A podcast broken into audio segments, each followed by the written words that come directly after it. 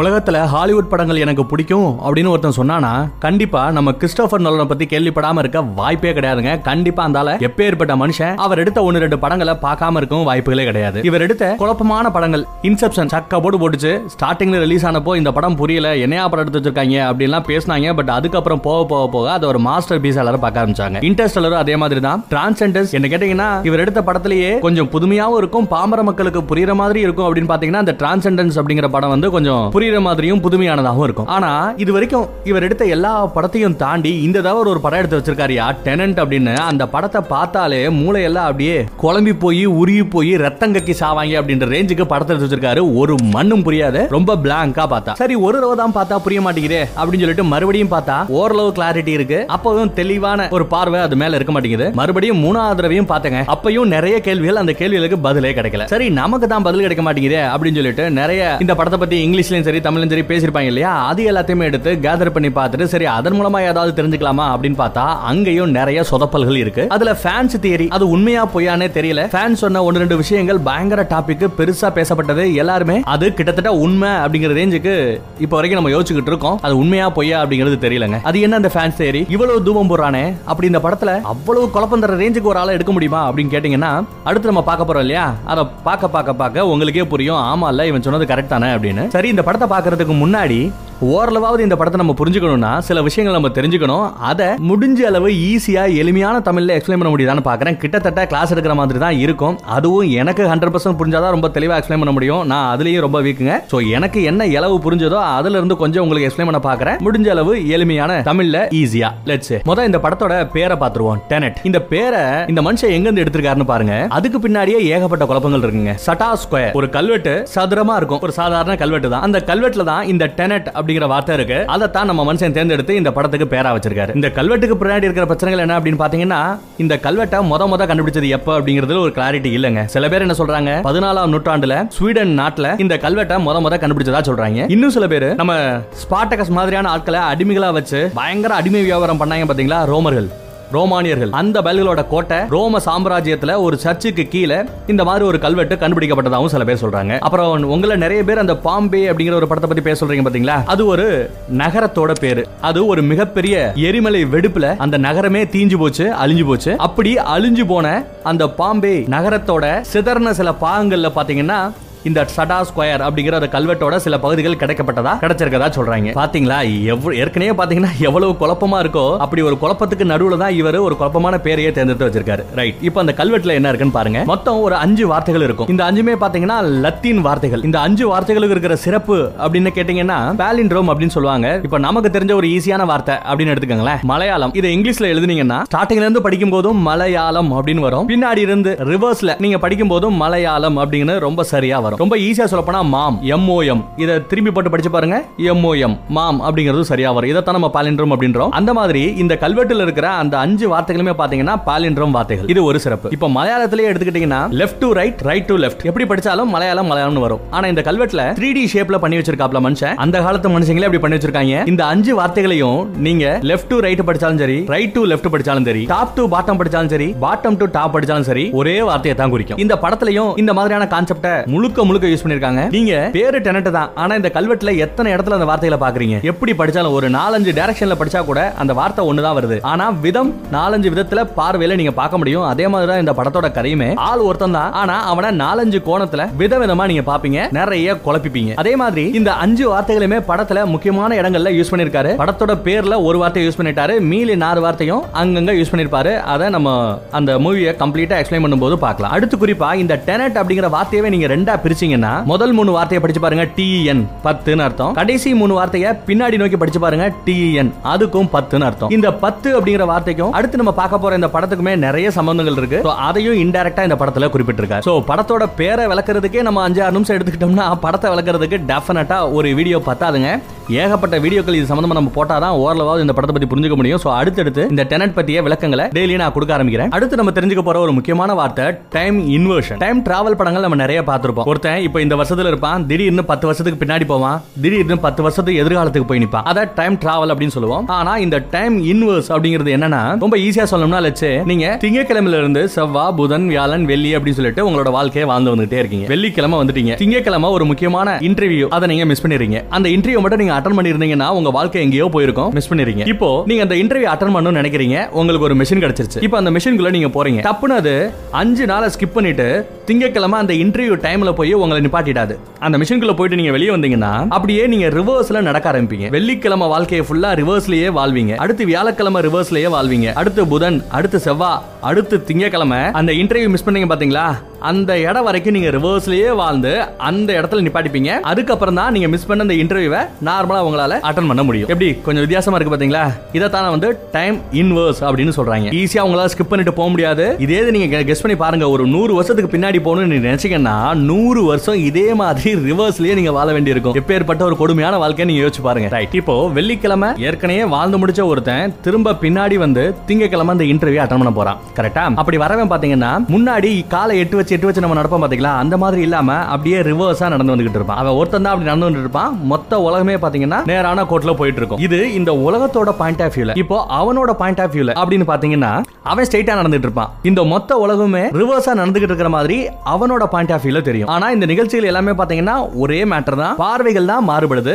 அதை நீங்க தெளிவா புரிஞ்சுக்கணும். அடுத்து, இதுவரைக்கும் நம்ம கேள்விப்படாத ஒரு வித்தியாசமான மேட்டர், டைம் டிராவல கூட இந்த டைம் இன்வர்ஸ் கூட ஏதோ ஒரு வகையில ஏத்துக்கலாங்க. ஒரு பொருளை டைம் இன்வர்ஸ் பண்ண முடியும் அப்படின்னு ஒரு புது லாஜிக்கை இங்க கொண்டு வந்திருக்காங்க. எப்படி வெள்ளிக்கிழமையில இருந்து திங்கக்கிழமைக்கு ஒரு ஆளு டைம் இன்வர்ஸ் ஆகி வராரோ, அதே மாதிரி இப்ப அவர் கையில ஒரு புக் இருக்குன்னா அந்த புக்கு வெள்ளிக்கிழமையில இருந்து திங்கக்கிழமைக்கு டைம் இன்வர்ஸ் ஆகி வர முடியும் அப்படின்னு ஒரு லாஜிக்கை இன்ட்ரோடியூஸ் பண்ணி வைக்கிறாங்க. ஏன் இதுக்கெல்லாம் கேட்கக்கூடாது? ஓ ரெண்டு ரெண்டு இரண்டா நாலு அப்படின்னு நமக்கு சொல்லி கொடுத்துருக்காங்க இல்ல, அப்போ ஏன் ரெண்டே ரெண்டே பேருக்குனா நாலு நம்ம கேள்வி ஏட்டமா? எல்லாரும் ஏத்துக்கிட்டாங்க. அதே மாதிரி இதையும் ஏத்துக்கிட்டாதான் இந்த படம் நமக்கு புரியும். பொதுவா ஒரு சாதாரண துப்பாக்கி எடுத்துக்கிட்டு நீங்க சுட்டீங்கன்னா அந்த துப்பாக்கிக்குள்ள இருந்து தோட்டா வெளியே போகும். இதே இது இந்த டைம் இன்வர்ஸ் செய்யப்பட்ட துப்பாக்கிகள் அப்படின்னு எடுத்துக்கங்களேன், அதை வச்சு நீங்க சுட்டீங்கன்னா துப்பாக்கி தோட்டா துப்பாக்கியில இருந்து வெளியே போகாதுங்க, வெளியே இருந்து வந்து துப்பாக்கிக்குள்ள உட்காந்துக்கிறோம். எப்படி வித்தியாசமா இருக்கு இல்லையா? அடுத்த ஒரு முக்கியமான டெக்னிக் இருக்கு, ஒரு வார்த்தை இருக்கு, அதை நம்ம தெரிஞ்சுக்கணும். Temporal pincer movement. இந்த டெக்னிக்கையும் படத்துல ரெண்டு மூணு இடத்துல யூஸ் பண்ணிருப்பாங்க. இதுக்கு என்ன அர்த்தம் அப்படிங்கறத பிராக்டிகலா நம்ம சொல்லணும்னா என்ன மேட்டர் எடுத்துக்கலாம்? ரைட், நம்ம கொரோனா மேட்டரே எடுத்துப்போமே. லெட்ஸ் சே இந்த கொரோனா பயங்கர பீக்ல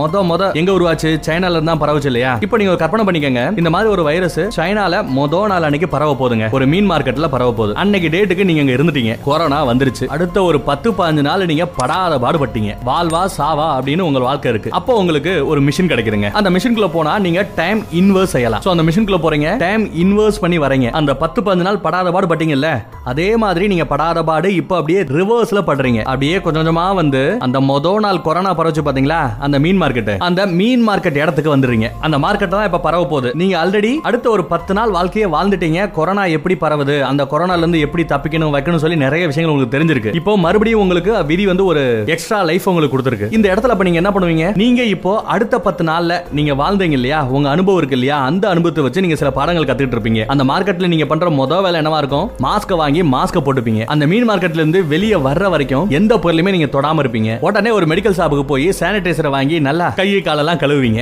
அன்னைக்கே டிக்கெட் எடுத்துட்டு போதுண்டா சைனா, இனிமே வரவே மாட்டாண்டான்னு சொல்லிட்டு இந்தியாவுக்கு ஃபிளைட் ஏறி வந்திருப்பீங்க. இங்க உங்களுக்கு கொடுக்கப்பட்ட மிஷன் என்னன்னா, அந்த கொரோனா பாதிக்காம நீங்க சைனால இருந்து இந்தியா வரணும். எப்படி உங்களால வர முடிஞ்சது? ஏற்கனவே ஒரு பத்து நாள் வாழ்க்கையை நீங்க வாழ்ந்து என்னெல்லாம் அடுத்த கூத்து நடக்க போகுது அப்படிங்கிற விஷயத்தெல்லாம் நீங்க தெரிஞ்சுக்கிட்டு மறுபடியும் அந்த மிஷின் மூலமா பின்னாடி வந்து சக்சஸ்ஃபுல்லா இந்த மிஷனை நீங்க கம்ப்ளீட் பண்ணி கொரோனா பாதிப்பு இல்லாம இந்தியா வந்துட்டீங்க. பாத்தீங்களா இந்த டெக்னிக் இருக்கு இல்லையா, இதுக்கு தாங்க டெம்போரல் பின்சர் மூவ்மெண்ட் அப்படின்னு பேரு. இந்த மாதிரி மிஷன் இந்த படத்துல ரெண்டு மூணு இடத்துல வரும். அதெல்லாம் நீங்க பாக்கும்போது இந்த உதாரணம் வந்து உங்களுக்கு புரிய வைக்கிறதுக்கு ஈஸியா இருக்கும். அடுத்து இன்னொரு முக்கியமான மேட்டர், நிறைய பேர் இதை எக்ஸ்பிளைன் பண்ண விட்டுறாங்க. அதனாலேயே படத்துல நிறைய விஷயங்கள் புரிஞ்சுக்க முடியாது. நான் ஏற்கனவே என்ன சொன்னேன், ஒருத்தன் வெள்ளிக்கிழமையில இருந்து திங்கக்கிழமைக்கு வரானா அவன் பின்னாடி நோக்கி தான் நடப்பான். அப்படியே ரிவர்ஸா நடந்து வந்துதான், ரிவர்ஸா அந்த வாழ்க்கையை வாழ்ந்துதான் திங்கக்கிழமை வர முடியும் நான் சொல்லிட்டேன். அதே ஆளு வேற ஒரு இடத்துல ஒரு செவ்வாய்க்கிழமை நீங்க பாக்குறீங்க, அவன் பின்னோக்கி வந்தவன் தான். செவ்வாய்க்கிழமை நீங்க பார்க்கும்போது கண்டிப்பா அவன் பின்னாடி தான் வந்திருக்கணும். ஆனா அவன் திடீர்னு பார்த்தா பின்னோக்கி நடக்காம நம்ம நார்மல் மனுஷன் மாதிரியே சாதாரணமா நடப்பான். அது எப்பரா சாத்தியம்? இவன் தான சொன்னா டைம் இன்வெஸ்ட் பண்ணி வரவங்க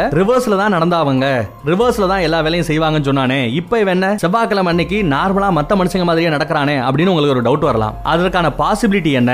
அப்படி அவன் நார்மலான மனுஷங்களா நடக்கிறான்னா அப்ப என்ன அர்த்தம் அப்படின்னா, அவன் வெள்ளிக்கிழமையில இருந்து திங்கக்கிழமை வரைக்கும் ஆல்ரெடி ரிவர்ஸ்ல வந்திருக்கான். செவ்வாய்க்கிழமையிலேயே ரிவர்ஸ்லயே நடந்திருக்கான், அடுத்து திங்கக்கிழமை வந்திருக்கான், திங்கக்கிழமை ரீச் ஆயிட்டான் இல்லையா. அதுக்கப்புறம் அவனுக்கு கிடைச்ச அந்த அனுபவத்தை வச்சு மறுபடியும் அவன் ஏதாவது தப்பு பண்ணியிருந்தானா அதெல்லாம் சரியா பண்ணி இன்டர்வியூ எல்லாம் அட்டெண்ட் பண்ணி திங்கக்கிழமை எல்லாம் சக்சஸ்ஃபுல்லா முடிச்சுட்டான். அடுத்து செவ்வாய்க்கிழமை அவன் நார்மலான வாழ்க்கை வாழ்வான் பாத்தீங்களா. அந்த மாதிரி காலகட்டத்தில் தான் நீங்க அவனை பாத்திருக்கீங்கன்னு அர்த்தம். அப்ப அவன் தலையில நடந்திருக்கணும், ரிவர்ஸா நடக்கணும் அப்படின்னு எந்த அர்த்தமும் கிடையாது. சோ புரியுது இல்லையா? வெள்ளிக்கிழமை ஒருத்தன் எல்லாத்தையும் அழிச்சிருங்க, மறுபடியும் சொல்றேன், ஒருத்தன் திங்கக்கிழமையில இருந்து வெள்ளிக்கிழமை வரைக்கும் சாதாரண வாழ்க்கை வாழ்றான். வெள்ளிக்கிழமைக்கு அப்புறம் அவன் மறுபடியும் திங்கக்கிழமை அந்த இன்டர்வியூ அட்டன் பண்ண நினைச்சானா அப்படியே ரிவர்ஸ்ல தான் நடந்து வந்து திங்கக்கிழமை ரீச் ஆகணும். அப்படி ரீச் ஆனதுக்கு பின்னாடி மறுபடியும் அவன் திங்கள் செவ்வாய் புதன் எல்லா இடத்துலயுமே பாத்தீங்கன்னா நார்மலா எல்லாரும் மாதிரியும் முன்னோக்கி தான் நடப்பான், நார்மலா தான் பிஹேவ் பண்ணுவான். அவன் ஏற்கனவே இந்த ஒரு வாழ்க்கை வாழ்ந்தவன் அப்படிங்கறத உங்களால கண்டுபிடிக்க முடியாது இந்த பர்டிகுலர் டைமிங்ல. ரைட்டா? அது போக நம்ம மேட்டரை கொஞ்சம் ஈஸி ஆகணும்ன்றதுக்காக நம்ம கிறிஸ்டோபர் நோலன் என்ன பண்ணிருக்கானா, எவனாவது இந்த மாதிரி எதிர்காலத்துல இருந்து வெள்ளிக்கிழமையில இருந்து திங்கக்கிழமை நோக்கி ஒருத்தன் வர்றான் அப்படின்னா அவனுக்கு வந்து அடையாளப்படுத்தணும்ன்றதுக்காக ஒரு மாஸ்க மாட்டி விட்டுருவாரு. அந்த மாதிரி மாஸ்க் எவனாவது போட்டுட்டு ரிவர்சல் நடந்தானா அவன் பின்னோக்கி வந்துகிட்டு இருக்கான் அப்படின்னு அர்த்தம். அதே மாதிரி அவன் உடம்புல எங்கேயாவது இல்ல அவன் இருக்கிற இடத்துல ஏதாவது ஒரு ப்ளூ கலரை காமிச்சாருன்னா அவங்க வாழ்க்கையை பின்னோக்கி வாழ்ந்துகிட்டு இருக்காங்க அப்படின்னு அர்த்தம். இதெல்லாம் நம்ம புரிஞ்சுக்கிறதுக்காக படத்துல அங்கங்க ஒரு வச்சிருப்பாரு. சில இடத்துல மாஸ்கும் போட்டிருக்க மாட்டான், இந்த கலர் கோடிங்கும் இருக்காது, ஆனா அவன் எதிர்காலத்துல இருந்து வாழ்ந்த வாழ்க்கையை மறுபடியும் திரும்ப வாழ வரான் அப்படிங்கறதையும் நம்ம புரிஞ்சுக்க வேண்டிய கட்டாயத்துல இருப்போம். படம் பார்க்கும்போது இந்த இடங்களை வரும்போது நான் கரெக்டா உங்களுக்கு பாயிண்ட் அவுட் பண்றேன். இது எல்லாத்தையும் தாண்டி ஃபைனலா ஒரு முக்கியமான வார்த்தை, கிராண்ட் ஃபாதர் பாரடாக்ஸ். இந்த பாரடாக்ஸ் அப்படிங்கிற வார்த்தைக்கு சரியான அர்த்தம் நிறைய பேருக்கு தெரியுது இல்ல. இதுக்கு என்ன அர்த்தம் அப்படின்னு பாத்தீங்கன்னா ஒரு புதிர்னு அர்த்தம். ஏதாவது ஒரு பிரச்சனைனா அந்த பிரச்சனைக்கு சொல்யூஷன் சொல்ல முடியுதுன்னு வைங்களேன், அது புதிர் கிடையாதுங்க. சொல்யூஷனே இல்லாத சில கேள்விகள் இருக்கும் பாத்தீங்களா.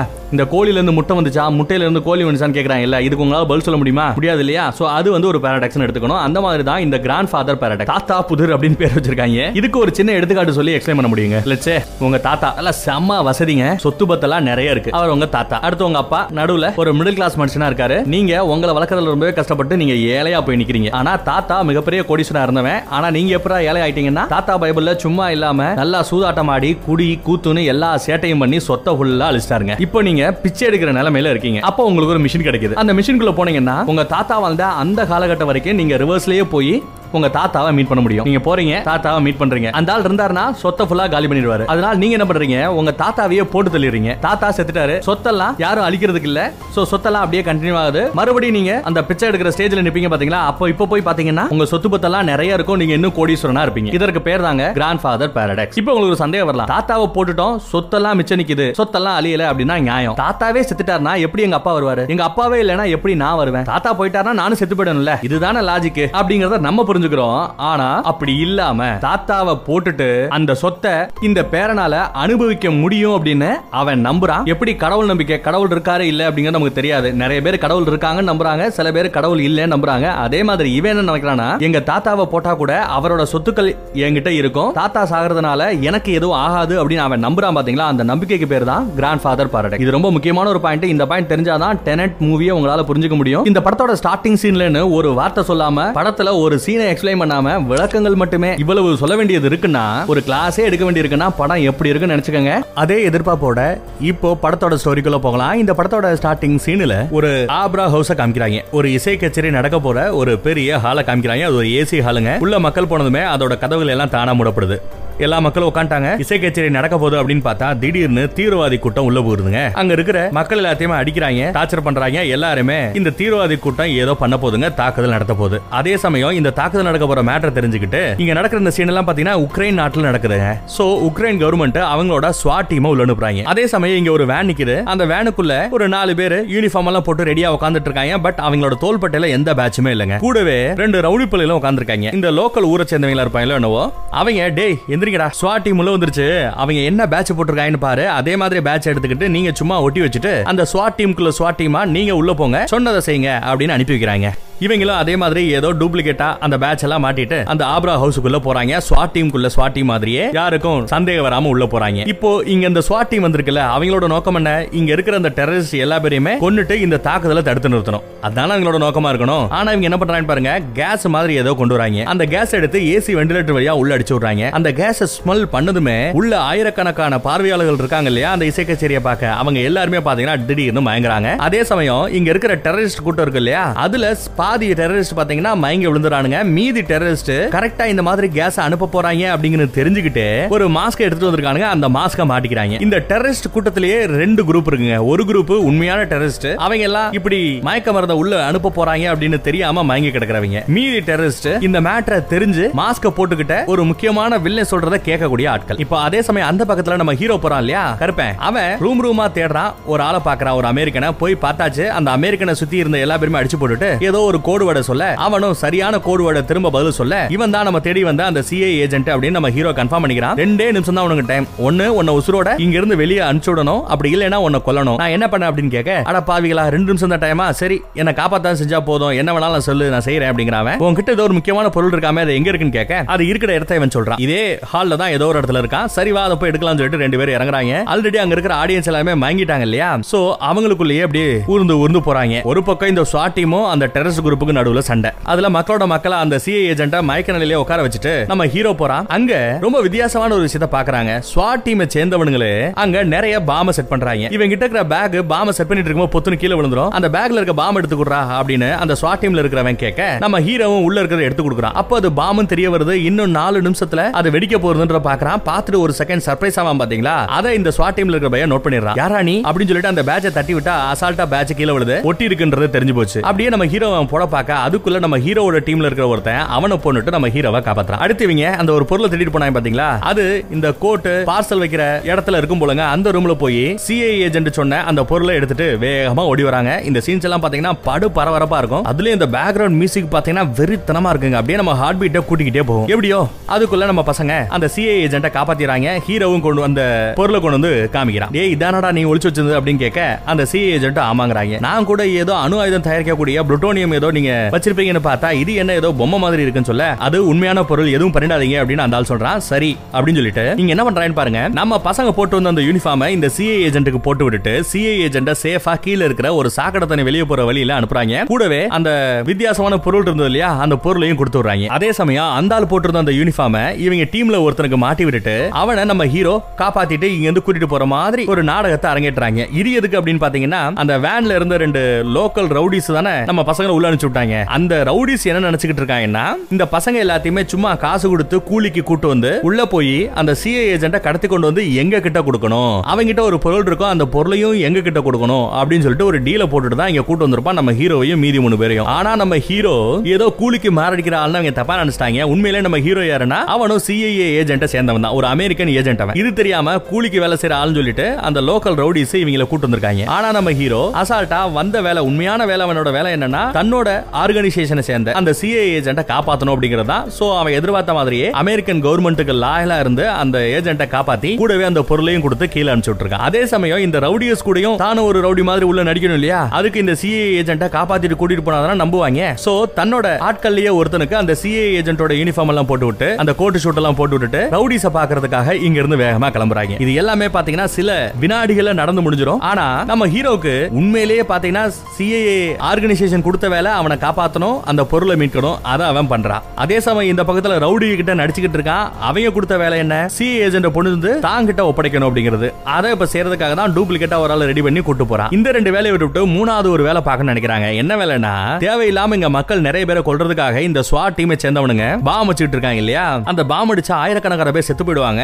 சோ அந்த பாமை எடுக்கணும்னு சொல்லிட்டு எவனுமே சொல்லாத ஒரு வேலையா மனித நேயத்தின் காரணமா நம்ம ஹீரோ செய்றாங்க. அப்படி அங்க இருக்கிற பாம்ஸ் எல்லாம் எடுத்து எடுத்து ஒரு பேக்ல போட்டு வேகமா ஓடிட்டு இருக்கான். கூடவே தன்னோட ஃப்ரெண்டு சிஏஏ போட்டுருந்தா பாத்தீங்களா அந்த கோட் ஷூட்டை போட்டு ஓடி இருந்துட்டு இருக்கான். அப்போ திடீர்னு பார்த்தா உண்மையான ஸ்வாட் டீமை சேர்ந்த ஒருத்தன் என்னடா பண்ற, ஏன்டா பாம்ஸ் எல்லாத்தையுமே வெளியே எடுக்கிற அப்படின்னு சொல்லிட்டு போட்டு தலை பாக்க அதே சமயம் தாங்க நம்ம ஹீரோ ஒன்னு நோட் பண்றான். நம்ம ஹீரோக்கு பக்கத்துல ஏற்கனவே ஒரு புல்லட் பாஞ்ச ஒரு இடம் இருக்குங்க. புல்லட் தொலைச்ச மாதிரி ஒரு ஓட்டை இருக்கு. அப்ப திடீர்னு அங்க ஒரு வித்தியாசமான ஒரு ஃபோர்ஸ பார்க்கறான். அந்த ஓட்டைக்குள்ள இருக்கிற ஏற்கனவே வெடிச்ச அந்த தோட்டா திடீர்னு திரும்பி பின்னாடி போகுதுங்க, ரிவர்ஸ்ல போகுது. ஹீரோவை சுடுறதுக்காக ஒருத்தன் இந்த ஸ்வாட் டீம்ல இருந்தவர் இருக்கான் பாத்தீங்களா, அவனோட உடம்ப தொலைச்சு அவனை கொன்னுட்டு அதுக்கு பின்னாடி ஒரு ஸ்வாட் டீம் ஆள் நிக்கிறான். அவனோட துப்பாக்கிக்குள்ள அந்த தோட்டா தானாவே போய் நிக்குதுங்க. ரிவர்ஸ்ல நடக்குது. நான் தான் ஏற்கனவே சொன்னேன் பாத்தீங்களா, ஒரு ஆள் டைம் இன்வெர்ஸ் பண்ணி பின்னோக்கி போலாம், வெள்ளிக்கிழமைல இருந்து திங்கக்கிழமை போலாம், அதே மாதிரி பொருட்களையும் கொண்டு போக முடியும்னு ஒரு மேட்டரை கண்டுபிடிச்சிருக்காங்க.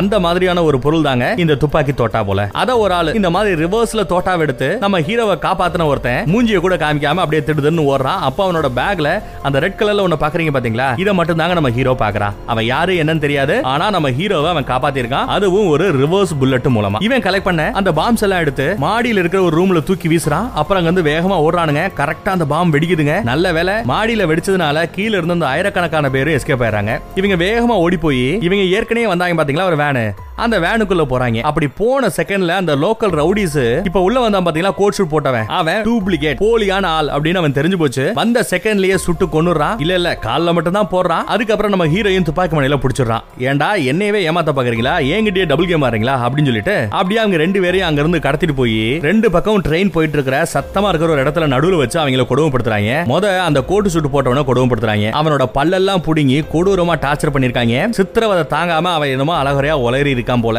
அப்படியே அவன் பொத்துன்னு கீழே விழுந்திருக்காங்க. அவனோட கைகள் கட்டப்பட்ட நிலைமையில இருக்கு. அடுத்து நம்ம ஹீரோ கிட்ட வரான். ஹீரோ கிட்ட வந்து ஏற்கனவே இவன் வாயில இருந்து பல்ல ஒன்னு ஒன்னா புடுங்கி இருப்பான் போலங்க. அப்போ நம்ம ஹீரோ அவனோட தோள்பட்டையிலேயே ஏதோ ட்ரை பண்ண ட்ரை பண்ணிட்டு இருக்கான். என்னடா தோள்பட்டையை நோண்டிக்கிட்டு இருக்க அப்படின்னு பார்த்தா அதுல ஒரு சயனைடு குப்பி இருக்குங்க. இத சாப்பிட்டு அவன் சாவணும்னு பாத்துருந்திருக்கான். பட் அதுக்குள்ள இந்த கொடுமைப்படுத்தி இருக்கிற ரவுடிப்பை அதை புடுங்கிடுறாங்க. இந்த சயனைடு சப்பியை ஞாபகம் வச்சுக்கோங்க. அதுக்காக ஒரு முக்கியமான மேட்டர்லாம் இருக்கு. இப்போ நம்ம ஹீரோ கிட்ட இருந்த அந்த சயனைடு சப்பி வந்து இந்த ரவுடி கிட்ட போயாச்சு. அடுத்து ஒன்ன நான் எப்படி எல்லாம் சித்திரவதை பண்ணி கொல்ல போறேன் பாரு, உங்ககிட்ட அந்த உண்மையை எப்படி வர வைக்க போறேன் பாரு, நீங்க எல்லாம் யாரு, யாருக்காக வேலை செய்றீங்க, நான் ஒருத்தவன கடத்தி கொண்டு வந்து என்கிட்ட கொடுக்கணும்னா அந்த ஆளை கடத்தி வெளியே எங்கேயோ அனுப்பிச்சிருக்கீங்க, அந்த ஆள் இப்ப எங்க இருக்கான், அவங்க கிட்ட இருந்த அந்த பொருள் எங்க அப்படின்னு சொல்லி விசாரிச்சுட்டு இருக்கான். அடுத்து ஒன்ன இன்னும் கொடூரமா சித்திரவதை பண்ணேன்னு சொல்லிட்டு இருக்கும் போது நம்ம ஹீரோ ஒன்னு நோட் பண்றான். எதுக்கு அந்த கோட் சூட் போட்டவன் கீழே வந்திருப்பான் பாத்தீங்களா, அவன் கிட்ட இருந்த அந்த சயனைட அவன் கையில வச்சிருக்காங்க. தன்னால அவன் போட முடியாது, அவன் வாய்க்குள்ள போட முடியாது, ஏன்னா கையில் கட்டப்பட்ட நிலைமை இருக்கு. ஆனா பின்னாடி இருக்கிற நம்ம ஹீரோக்காக அவன் லைட்டா சிம்பிள் பண்ணி காமிக்கிறான். நம்ம ஹீரோவும் அப்படியே அந்த சேரை நகட்டி பொத்துன்னு கீழே விழுந்து அந்த சயனைட் எடுத்து அப்படியே அவன் சாப்பிடுறாங்க.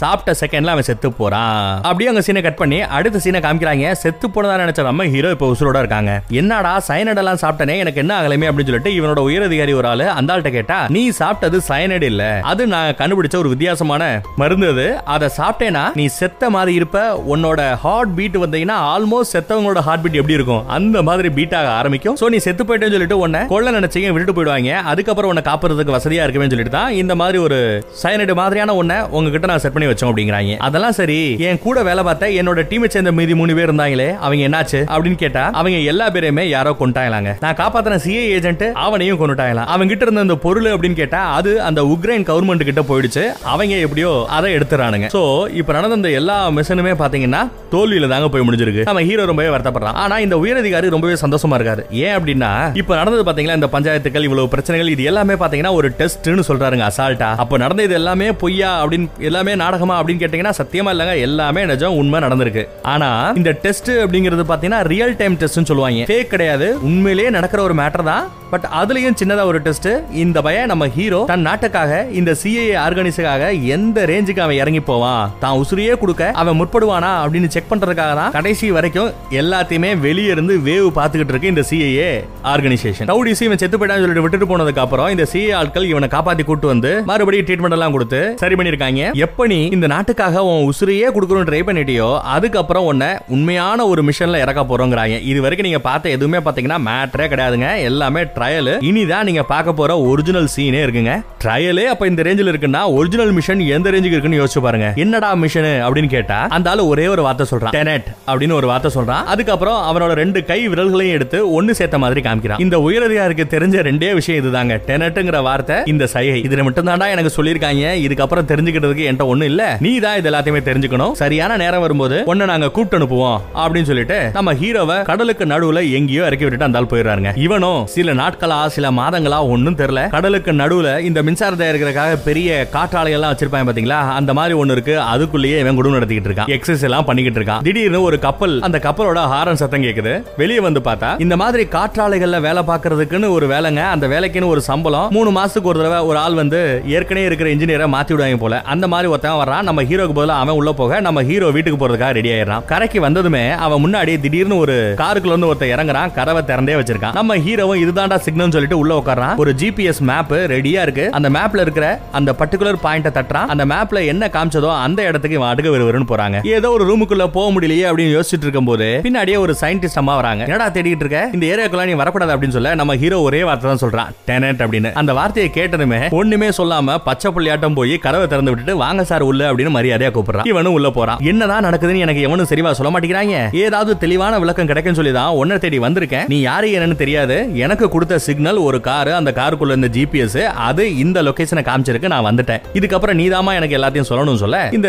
சயின்டிஸ்ட் அம்மாவும் அவங்களுக்கு தெரிஞ்ச விஷயங்கள் தான், எனக்கு எல்லாமே தெரியாது, எனக்கு தெரிஞ்ச ஒன்று ரெண்டு விஷயங்கள் உங்களுக்கு சொல்றேன் அப்படின்னு ஆரம்பிக்கிறாங்க. இப்போ நம்ம என்ன பண்ண போறோம், நம்மளோட மிஷன் தான் என்ன அப்படின்னு கேட்டா உலக அழிவை தடுத்து நிறுத்தணும் அப்படிங்கிறாங்க. உலக அழிவை தடுத்து நிறுத்தணுமா, அப்படி என்னங்க நடந்துற போது அப்படின்னு கேட்டா மூன்றாம் உலக போர் இப்ப நடந்துகிட்டு இருக்கு அப்படிங்கிறாங்க. மூன்றாம் உலக போரா, யாருக்கு யாருக்கும் நடந்துட்டு இருக்கு அப்படின்னு கேட்டா, ஜெனரலா முதல் உலக போர் இந்த இரண்டாம் உலக போர் எல்லாம் ஒரு நாட்டுக்கும் இன்னொரு நாட்டுக்கும் நடந்துகிட்டு இருக்கும். ஆனா இப்ப இவங்க சொல்ற அந்த மூன்றாம் உலக போர் மக்களுக்கே தெரியாம இப்போ இவங்க இருந்துட்டு இருக்காங்க பாத்தீங்களா.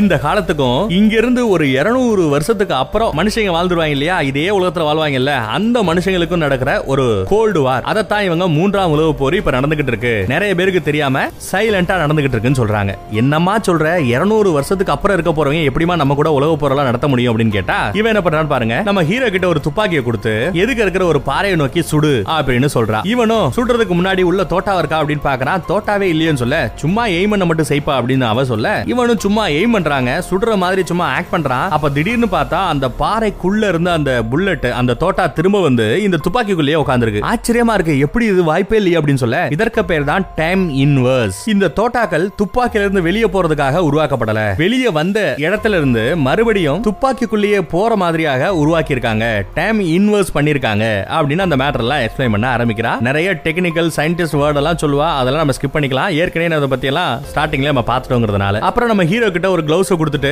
அந்த தோட்டாக்களை எப்படி ஹேண்டில் பண்ணணும் அப்படின்லாம் சொல்லி கொடுக்குறா. அந்த தோட்டாவை எடுங்க அப்படின்னு சொல்ல, தொடாம எடுக்கணும்னு வேற சொல்றா. இவன் கையை மேல சும்மா அசைச்சு பாக்குறான், அந்த துப்பாக்கி தோட்டா மேல வர மாட்டேங்குது. இல்ல நீங்க ஃபீல் பண்ணணும், கீழே கிடக்கிற அந்த தோட்டாவை நீங்க போடுற மாதிரி ஃபீல் பண்ணி பாருங்களேன் அப்படின்னு சொல்ல, அவனும் அந்த துப்பாக்கி தோட்டாவை கீழே போடுற மாதிரி லைட்டா சைகை பண்ணுவான், டப்புன்னு அந்த தோட்டா வந்து மேல நிக்கும். அப்புறம் அந்த தோட்டாவில எப்படி விளையாடலாம் அப்படிங்கறதெல்லாம் செஞ்சு காமிக்கிறா. அப்புறம் இவனுக்கு ஓரளவு புரியுதுங்க, மனுஷங்க மட்டும் டைம் இன்வெர்ஸ் ஆகி பின்னோக்கி வரமாட்டாங்க, வெள்ளிக்கிழமைல இருந்து திங்கக்கிழமை வரைக்கும் மனுஷங்க மட்டும் இல்ல, இந்த மாதிரி பொருட்களும் வரும் அப்படிங்கறத அவன் புரிஞ்சுக்கிறான். இந்த தோட்டாக்கள் மட்டும் தானா, இல்ல இன்னும் நிறைய இந்த மாதிரி டைம் இன்வெஸ்ட் செய்யப்பட்ட பொருட்கள் இருக்கா அப்படின்னு கேட்க, ஒரு பெரிய கஜானா மாதிரி ஒரு இடங்க, நிறைய லாக்கர் ரூம் இருக்கு, அதுல ஒரே ஒரு டிராயரை ஓபன் பண்ணி காமிக்கிறா, அதுலயே விதவிதமா நிறைய விஷயங்கள் இருக்கு. இதே மாதிரி இந்த ஹால்ல இருக்கிற அத்தனை பொருட்களுமே டைம் இன்வெஸ்ட் செய்யப்பட்ட பொருட்களா இந்த உலகத்துல நிறைய கண்டுபிடிச்சிருக்காங்க, அதெல்லாம் அவ்வளவு எடுத்து வச்சிருக்காங்க. ஏதோ பெருசா நடக்க போகுது அப்படிங்கிற மட்டும் நம்ம ஹீரோ புரிஞ்சுக்கிறான். மீதி நாளைக்கு பாப்போம், மறக்காம பாருங்க, கண்டினியூவா பாருங்க, இல்லைன்னா புரியாதுங்க. தேங்க்யூ.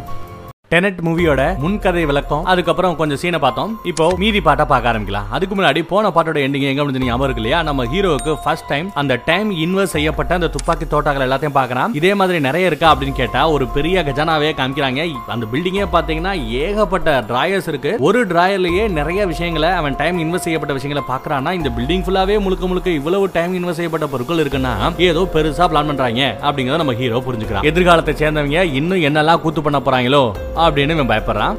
இப்போ இவன் பண்ணிக்கிட்டு இருக்கிறதுக்கு பேர் என்ன, விசாரணை பண்றான். இவனோட வேலை என்னன்னா, இந்த டைம் இன்வெஸ்ட் பண்ற இந்த பொருட்கள் எல்லாத்தையுமே யார் உருவாக்குறாங்க அவங்களை கண்டுபிடிச்சு இந்த கேஸை க்ளோஸ் பண்ணணுங்கிறதா நம்ம ஹீரோவுக்கு கொடுக்கப்பட்ட வேலைங்கிறத இப்போ அவன் புரிஞ்சுக்கிறான். இந்த தோட்டாவை தயாரிக்கிறதுக்கு என்ன மாதிரியான கனிமங்கள் எல்லாம் அவங்க பயன்படுத்துவாங்க, என்ன மாதிரியான உலோகங்கள் பயன்படுத்துவாங்க, அது எந்த நாட்டில் கிடைக்கும் அப்படின்னு சொல்லி அவங்க ரிசர்ச் பண்ணி பார்த்ததுல இந்தியாவில தாங்க அந்த பொருள் கிடைக்கிறான், அந்த தனிமங்கள் எல்லாம் கிடைக்கிறான். இந்தியாலேயே ஆயுதங்களை அதிகமா தயாரிக்கிற சப்ளை பண்றவ யார் அப்படின்னு பார்த்தா ஒரு ஆள் அவங்க கண்டுபிடிக்கிறாங்க. அந்த ஆள் கிட்ட இருந்து தான் இந்த தோட்டா தயாரிக்கப்பட்டது அப்படிங்கறது தெரிஞ்சுக்கிட்டு இந்தியால மும்பைல அவங்க வீட்டுக்கு அட்டாக் பண்ணணும், அந்த வீட்டுக்குள்ள போகணும், அவங்கள தூக்கணும்ங்கறத நம்ம ஹீரோட பிளான். தனியால இத பண்ண முடியாது இல்லையா, அதனால தன்னோட உயரதிகாரிட்ட இருந்து பேசி மும்பைல எனக்கு ஹெல்ப்ஃபுல்லா யாராவது அனுப்பி வையா அப்படின்னு சொல்ல, அதுக்காக அங்க ஒரு தவறா ஒரு ஹோட்டல்ல ஃபர்ஸ்ட் டைம் அந்த ஆளை நம்ம ஹீரோ மீட் பண்றாங்க. யாருன்னு தெரியுதா, மிஸ்டர் தமிழன் டூ பாயிண்ட் ஜீரோல அந்த டுலைட் சீரிஸ் வரிசையா பார்த்தோம் பாத்தீங்களா, வேம்பயரா வருவான் இல்லையா, அந்த பயதாங்க இவன். நம்ம ஹீரோ தான் குரு, இந்த பயல வேணா நம்ம சிஷ்யன்னு வச்சுப்போம். சோ ஹீரோ குரு, ஹீரோக்கு அசிஸ்டண்டா இப்ப வந்திருக்கிறவன் சிஷ்யன். ஹோட்டல்ல வந்தாச்சு, ஏதாத்தமா ரெண்டு பேரும் பேசிக்கிறாங்க.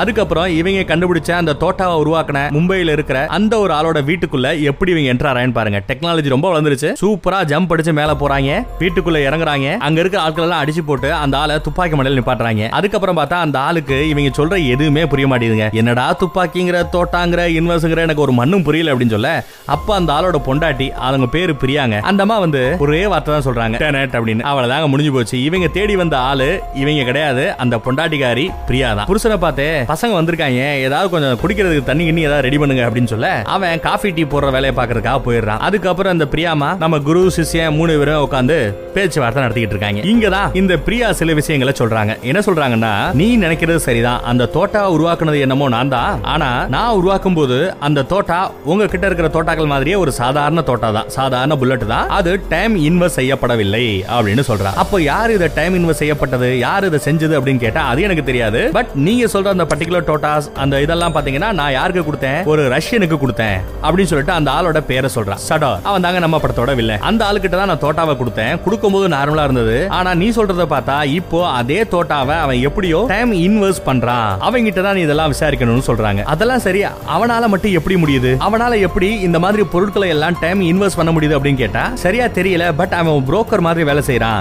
இங்க நம்மளோட நிகழ்காலத்துக்கும் எதிர்காலத்துல ஒரு இருநூறு வருஷத்துக்கு மேல இருக்கவங்க பரவாயில்ல, அது எதிர்கால மக்கள், அந்த மக்களுக்கும் நடுவில் இவன் ஒரு புரோக்கர் மாதிரி இருக்கான். அவங்க சொல்றதை இவன் செய்யறான். அவங்களோட ஹெல்ப்லான தான் இதெல்லாம் செய்யற மாதிரி நான் கேள்விப்பட்டதா இவ சொல்றான். நம்ம ஹீரோக்கு தெரிஞ்ச மேட்டரை விட இவளுக்கு நிறைய மேட்டர் இந்த டெனட்டை பத்தியும் வில்லனை பத்தியும் தெரிஞ்சிருக்கு. அதுக்குள்ள இவங்க உள்ள என்ட்ராத பார்த்து போலீஸ்க்கு பக்கத்து வீட்டுக்காரங்க எல்லாம் கால் பண்ணிருப்பாங்க. என்னவாங்க போலீஸ் எல்லாம் வருது. அடுத்து நான் என்ன பண்ணணும், எப்படி இந்த கேஸ நான் அடுத்து மூவ் பண்ணி போறது அப்படின்னு கேட்க, நீ அந்த வில்லனை நெருங்கணும்னா அந்த வில்லன் கிட்ட ஒரு பொண்டாட்டி இருக்கா, அவ மூலமா நீ உள்ள நெருங்கலா. பட் அவ சம்பந்தப்பட்ட ஏதோ ஒரு விஷயம் எனக்கு தெரிஞ்ச ஒரு ஆள் கிட்ட இருக்கு, நீ அவனை பாக்குறதுக்கு லண்டன் வேணா போ, அந்த ஆளை பாருன்னு சொல்லி அனுப்ப நம்ம ஹீரோவும் இங்க மும்பையில இந்தியால மும்பையில இருந்து லண்டனுக்கு போறான். பிரியாமா சொன்ன அந்த பெரிய மனுஷனா பார்க்க போறான். நீ வர லேட் ஆச்சுடா, அதனாலதான் உனக்கு முன்னாடி நான் சாப்பிட ஆரம்பிச்சிட்டேன், ஒன்னும் பிரச்சனை இல்லைன்னு சொல்ல, ஓகே ஒன்னும் பிரச்சனை இல்லை நீங்க சாப்பிடுங்க பெருசு அப்படின்னு சொல்லிட்டு சாப்பிட விட்டுட்டு இவனும் பக்கத்துல உட்காரான். இந்த ஆள் என்ன சாப்பிடறாரோ அதே எல்லாத்தையும் அப்படியே எனக்கு ரெடி பண்ணி எடுத்துட்டு வா அப்படின்னு சொல்ல, அவங்களும் சரி சார் அப்படின்னு எடுத்து வர போறாங்க. வெயிட்டர் இவன் சாப்பிடறதுக்கு தயாரா உட்காரான். கூடவே அந்த பெரிய மனுஷன் கூட பேசவே ஆரம்பிக்கிறான். ஸ்ட்ரைட்டா விஷயத்துக்கு வரேன், வில்லனை பத்தி சொல்லுங்க அப்படின்னு சொல்ல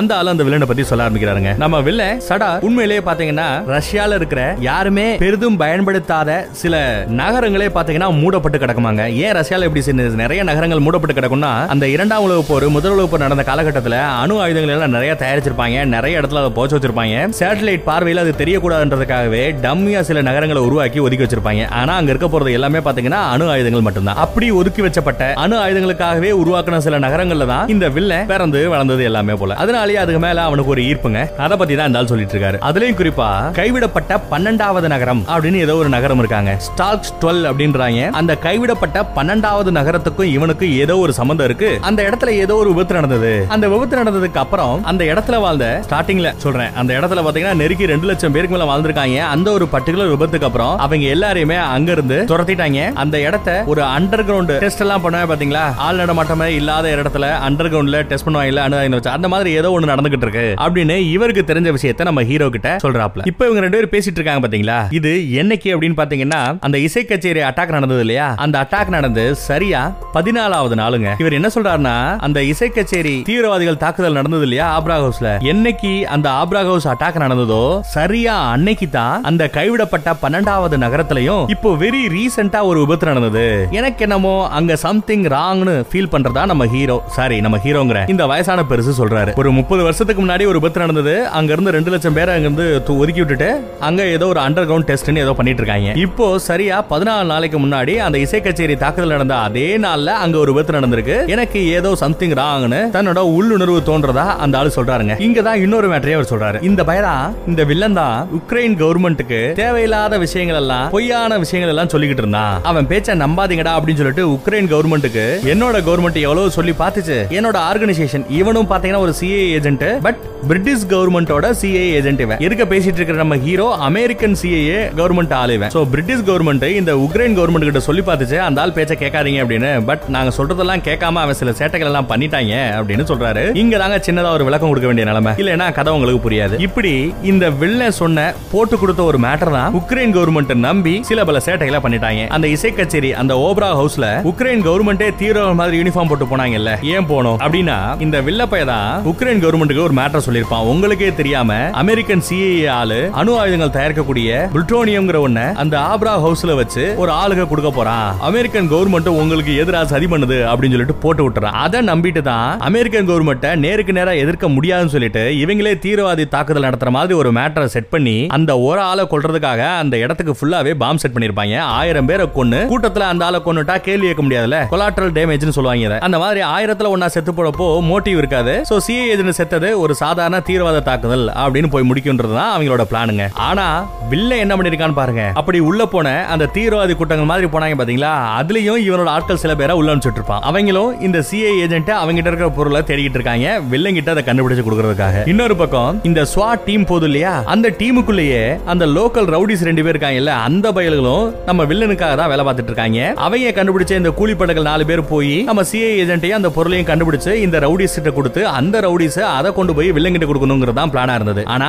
அங்க அங்க தான் சின்னதா ஒரு ட்விஸ்ட். நம்ம ஹீரோ உண்மையிலே ஒரு அமெரிக்கன் சிஐ ஏஜென்ட் இருந்ததனால நடுவுல டபுள் பிளே பண்ணி ஆட்டத்தை குலைச்சு விட்டான். சோ இப்போ உங்களுக்கு ஒரு கிளாரிட்டி இருக்கும், ஏன் வந்து அந்த கவர்மெண்ட் ஆட்களே தன்னோட குடிமகன்களை கொல்ல பார்க்கணும், எதுக்காக அந்த ரவுடி பையலை நம்ம ஹீரோவை டார்ச்சர் பண்ணாங்க அப்படின்னு நிறைய விஷயங்களுக்கு இப்பதான் உங்களுக்கு விளக்கம் கிடைக்கும்னு நினைக்கிறேன். கூடவே இந்த ஆளு இன்னொரு மேட்டரையும் சொல்றாருங்க. இப்போ அந்த வில்லன் கிட்ட நீ நெருங்கணும், அந்த வில்லன் கிட்ட விசாரணை பண்ணணும்னு நினைச்சேன்னா அதுக்கு உங்ககிட்ட இருக்கிற ஒரே துடுப்பு சீட்டு என்ன, அந்த ஆளோட பொண்டாட்டி. அவளோட வேலை என்னன்னு பாத்தீங்கன்னா இந்த பெயிண்டிங் எல்லாம் கண்டுபிடிச்சு அந்த பெயிண்டிங் உண்மையிலேயே உண்மையான பெயிண்டிங்கா இல்ல ஃபேக்கான பெயிண்டிங்கா இந்த மாதிரி பரிசோதனை பண்ற தர சான்றிதழ் கொடுக்குற ஒரு வேலை பாக்குறவன். அந்த மாதிரி தொழில் இருக்கிற ஒருத்தியை தான் நம்ம வில்லன் கல்யாணம் பண்ணிருக்கான் போல. அவங்க ரெண்டு பேருக்கு குழந்தையே இருக்குங்க. கூடவே இவர் ஏதோ ஒரு பெயிண்டிங் வச்சிருக்காருங்க. அந்த பெயிண்ட் பாத்தீங்கன்னா கோடி கணக்கில் விலை போகக்கூடிய ஒரு பெயிண்டிங். அந்த பெயிண்டிங் எடுத்து நம்ம ஹீரோ கிட்ட கொடுக்குறாரு. இவன் இந்த பெயிண்டிங்கை பார்த்துட்டு என்னையா அது கோடி கணக்கில் விலை போகும் இந்த மாதிரி ஒரு பெயிண்டிங்கை என்கிட்ட அசால்ட்டா கொண்டு வந்து நீட்டுற அப்படின்னு கேட்டா அது வந்து ஃபேக்காங்க, உண்மையான பெயிண்டிங் கிடையாது. அதை வரைஞ்ச அந்த பெயிண்டரோட பேரு ஆரப்போ. இந்த வார்த்தையும் நான் சொன்ன அந்த கல்வெட்டில் இருக்கிற ஒரு வார்த்தை தான். இந்த வார்த்தையை நீங்க திருப்பி போட்டு பாத்தீங்கன்னா ஒபேரா அப்படின்னு வரும், சாரி ஓப்ரா அப்படின்னு வரும். அப்படி ஏதோ ஒரு பெயிண்டர் இந்த மாதிரி ஒரு பெயிண்டிங்கை வரைஞ்சிருக்காப்ல,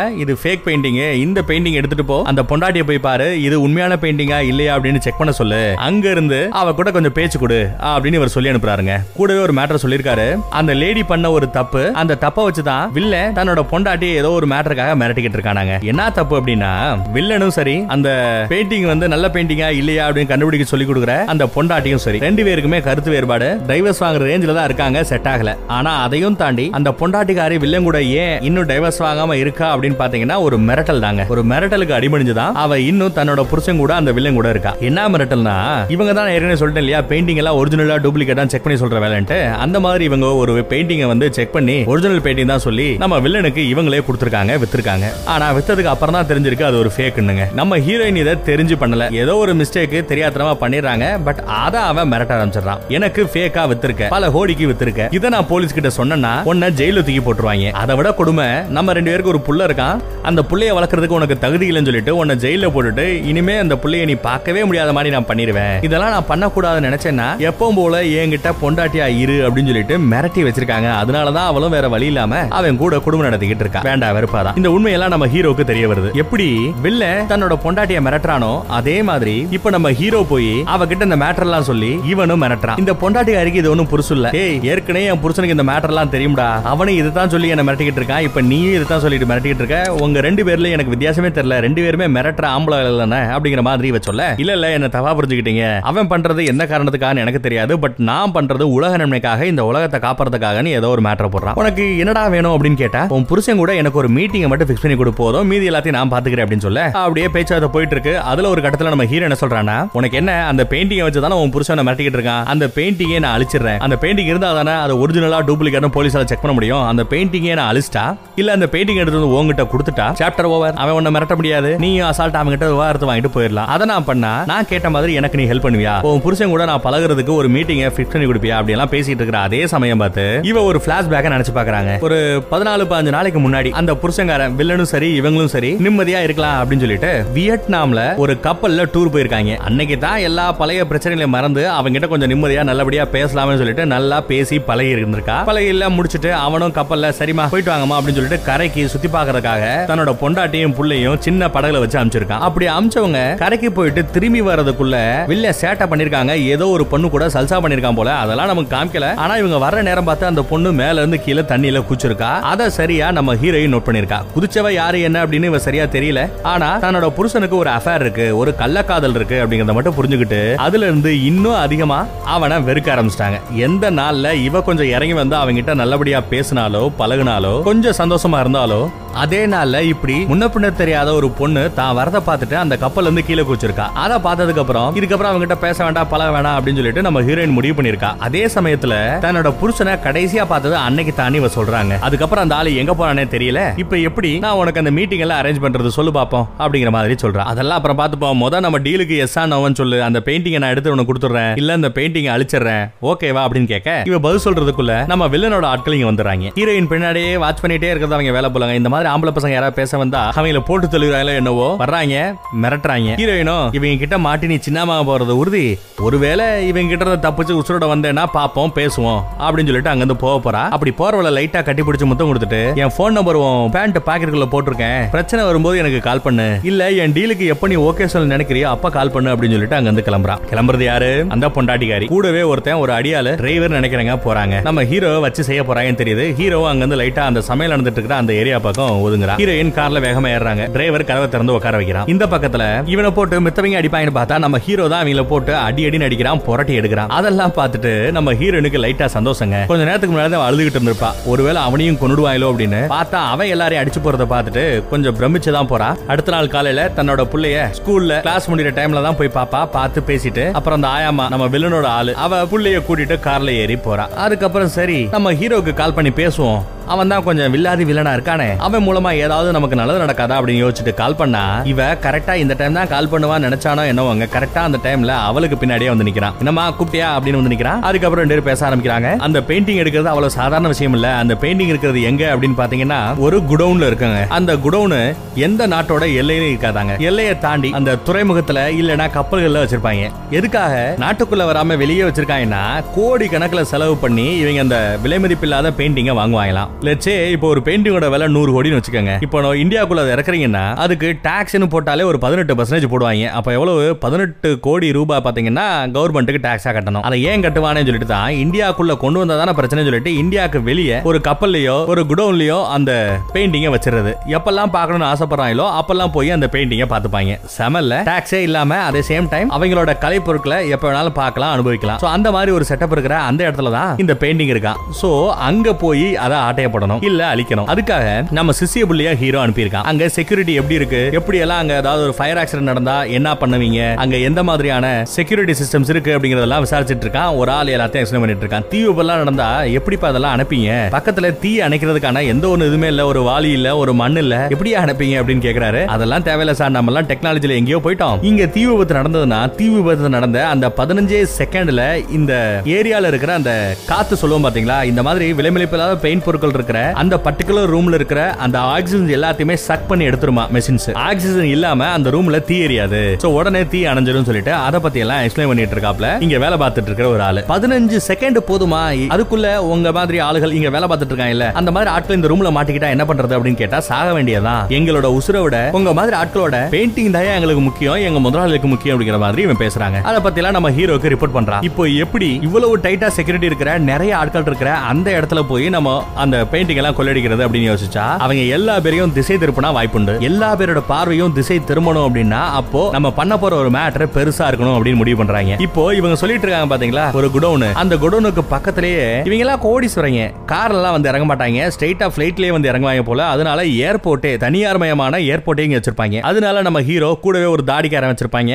அவங்க கிட்ட ஒரு ஹெல்ப் கேட்க அவங்க ஒரு ஸ்கெட்சை போட்டாங்க. இவங்களோட பிளான் என்னன்னா ஒரு பக்கம் நம்ம ஹீரோவும் சரி சிஷியனும் சரி பெயிண்டிங்க அந்த குடோன்ல வைக்க போற மாதிரி போறாங்க, இன்னொரு பக்கம் இவங்க டீம்லயே இருக்கிற தாடிக்காரன் இன்னொருத்தவன் அவங்க ரெண்டு பேரு அங்க பக்கத்துல இருக்கிற அந்த ஏர்போர்ட்ல ஏதோ எடுபடி வேலை பாக்குற மாதிரி உள்ள போறாங்க. உள்ள போய் ஒரு பிளைட்ல இருந்தவங்க எல்லா பேரையுமே மயக்கமோட வச்சு அங்க செக்யூரிட்டி இருந்தவங்க எல்லாத்தையுமே போட்டு தள்ளிட்டு அந்த பிளைட்ட ஓட்டுவாங்க பாத்தீங்களா பைலட்ஸ், அவங்களையும் துப்பாக்கி மலையில நிப்பாட்டி பிளைட் ரெண்டிங்ல இருக்கும்போது அப்படியே இறங்கி ஓடிடு இல்லனா போட்டுருவான்னு மிரட்ட அந்த பைலட்ஸும் சரின்னு பயந்து போய் அங்க இருந்து இறங்க போறானுங்க. அதே சமயம் இன்னொரு ஆளு அந்த பிளைட்ல லைட்டா பாம போடுறான். அந்த பிளைட்டுக்குள்ள இவங்க எதிர்பார்க்காத ஒரு மேட்டர் இருக்கு. என்ன இருக்கு அப்படின்னு பாத்தீங்கன்னா நிறைய தங்க கட்டிகள் இருக்கு. இதாண்டா சான்ஸ் சொல்லிட்டு அங்க இருக்கிற ஒரு தங்க கட்டியை மட்டும் ஒத்தவே எடுத்து பைக்கில வச்சுட்டு மீதி தங்க கட்டிகள் எல்லாத்தையுமே கீழே தள்ளி விடுறான். நிறைய தங்க கட்டிகள் விழுகுது, நிறைய பேரோட பார்வை இந்த பக்கம் வருது. அதே சமயத்துல பாம்பேரை வெடிக்கிறதுனால எல்லாரும் இந்த பக்கம் பார்க்க அந்த பைலட்ஸை வேற பிடிச்சி கீழே தள்ளி விட்டுட்டு இவங்க இந்த பிளைட்டை டைரக்டா எங்க விடுறான்னு பாருங்க. அந்த குடோன் இருக்கு இல்லையா, அந்த குடோனுக்கு பக்கத்துல நிறைய கேஸ் எல்லாம் வச்சிட்டு இருக்கிற ஒரு இடம் இருக்கு போலங்க. அந்த இடத்துக்குள்ள விடுறானுங்க. பிளைட் வேகமா வருது, அதுக்குள்ள மோத போகுது. அதுக்குள்ள இவங்களும் ஓடிக்கிட்டு இருக்கிற அந்த பிளைட்லயே கீழே குதிச்சு எஸ்கேப் ஆறாங்க. அப்படி கீழே குதிக்கும் போது இவங்க இப்ப போட்டுட்டு இருக்கிற யூனிஃபார்ம் என்ன பிளைட்ல எடுபடி வேலை பண்ற அவங்க போடுற யூனிஃபார்ம், அந்த யூனிஃபார்ம்ல இருந்து கீழே தரையில வேலை பார்க்கறவங்க போட்டுப்பான் பாத்தீங்களா ஹெல்பர் யூனிஃபார்ம், அந்த யூனிஃபார்முக்கு மாறி மக்களோட மக்களா ஜாயின் ஆறாங்க. எங்கயோ சம்திங் நடக்குது, அது உள்ள போய் இடிக்குது, அப்படியே லைட்டா வெடிக்க ஆரம்பிக்குது. அதே சமயம் உள்ள நடக்குதுன்னு பாருங்க. நம்ம பசங்களுக்கு அங்க வேலை பார்த்துட்டு இருக்கிற ஒரு ஆளு எப்பவும் போல அந்த பழைய டூர் எல்லாம் காமிச்சிட்டு இருக்காரு. இதே மாதிரி ஏதாவது தீ விபத்து நடந்தா பத்து பதினஞ்சு செகண்ட் தான் ஆக்சிஜனை சக் பண்ணி இழுத்துரும் நீ சொன்னீங்க, உண்மையிலேயே அப்படி நடக்குமா அப்படின்ற மாதிரி நம்ம சிசியை அந்த வேலைக்காரனை பார்த்து கேட்க அவ்வளவுதாங்க சான்ஸ், பத்து செகண்ட் குள்ள ஓடி போனாதான் உசுரோட இருக்கும் சொல்லிட்டு விறுவிறுன்னு ஓடி போறான். கரெக்டா டக்கா கதவுகளும் மூடுதுங்க. ஆனா நம்ம பசங்க ஆக்சிஜனே இல்லாத அந்த ரூம்ல இருக்காங்க. பட் மூச்சை பிடிச்சு ரெடியா இருக்காங்க. கையில இந்த கதவுகளை திறக்கிறதுக்கு சில விசேஷமான பொருட்கள் எல்லாம் அந்த சூட்கேஸ்லயே ஒளி வச்சு எடுத்து வந்திருப்பாங்க. அது வழியா ஒன்னு ரெண்டு கதவுகளை திறந்து மூச்சு முட்டுறதுக்குள்ள எப்படியோ அந்த பெயிண்டிங் எல்லாம் இல்லாத ஒரு ரூமுக்குள்ள வந்து சேர்ந்துறானுங்க. இப்போ இவங்க நுழைஞ்சாங்க பாத்தீங்களா ஒரு ரூம். இந்த ரூம் தான் இந்த என்டையர் குடோன்லயே ரொம்ப சேஃபான சென்ட்ரல் இருக்கிற ஏரியா. அங்கதான் வந்து நிக்கிறாங்க. இவங்க எதிர்பார்த்து உள்ள போறது எதுக்காக? அந்த பெயிண்டிங் இருக்கும், அந்த பெயிண்டிங் எடுக்கலாம்னு உள்ள போறாங்க. கரெக்டா? ஆனா இவங்க போய் திறக்கிற அந்த கதவு கொஞ்சம் வித்தியாசமா இருக்குங்க. நல்லா நோட் பண்ணிக்கங்க. இங்க ரெண்டு கலர் இருக்கும். நம்ம ஹீரோ இருக்கான் பாத்தீங்களா, அங்க சைடுல இருக்கிற கலர் என்ன? Blue colour. அந்த பக்கத்துல சிசியம் போறான் பாத்தீங்களா, அவன் சைடுல இருக்கிற கலர் என்ன? Red colour. ரெண்டு பேருமே ஆளுக்கு ஒரு ரூமுக்குள்ள போறாங்க. போய் பார்த்தா அங்க லிஃப்ட் மாதிரி ஏதோ ஒரு மெஷின் இருக்குங்க. கரெக்டா நம்ம ஹீரோ உள்ள போக அந்த மெஷின் ஆக்டிவேட் ஆகுது. அதுக்கு முன்னாடியே நம்ம ஹீரோ அந்த ரூமுக்குள்ள என்டர் ஆகும் போது நிறைய துப்பாக்கி தோட்டாக்கள் போயிருக்கிற அந்த சில இடங்கள் எல்லாம் பாக்குறான். அந்த ஆப்ரா ஹவுஸ்ல இதே மாதிரி ஒன்னு பாத்துருப்போம் பாத்தீங்களா, துப்பாக்கி தோட்டா தானவே பின்னாடி வரும் இல்லையா, அந்த மாதிரி ஒண்ணு. அதை பார்த்துட்டு இதெல்லாம் என்ன அப்படின்னு நம்ம சிசியம் கேட்கும்போது இங்க ஏதோ ஒரு துப்பாக்கி சண்டை நடக்க போகுது. பட் இங்க இருக்கிறத பார்த்தா இந்த துப்பாக்கி சண்டை இன்னும் நடக்கல, பட் கூடிய விரைவில் அது நடந்துரும் போலயே அப்படின்னு சொல்லி முடிக்கிறதுக்குள்ள எதுக்கு இருக்கிற அந்த மிஷின்ல இருந்து திடீர்னு ஒருத்தன் போத்துன்னு வந்து விழுறாங்க. மாஸ்க் போட்டிருக்கான், ரிவர்ஸ்லயே வரான். அதே சமயம் அந்த சிசியம் போனா பாத்தீங்களா, அந்த பக்கத்துல இருக்கிற மெஷினும் ஆக்டிவேட் ஆகுது. அதுக்குள்ள இருந்து ஒருத்தன் ரிவர்ஸ்ல வராம நேரான பார்வையில வரான். ரிவர்ஸ்ல வந்தவன் நம்ம ஹீரோ கூட சூப்பரா சண்டை போடுறாங்க.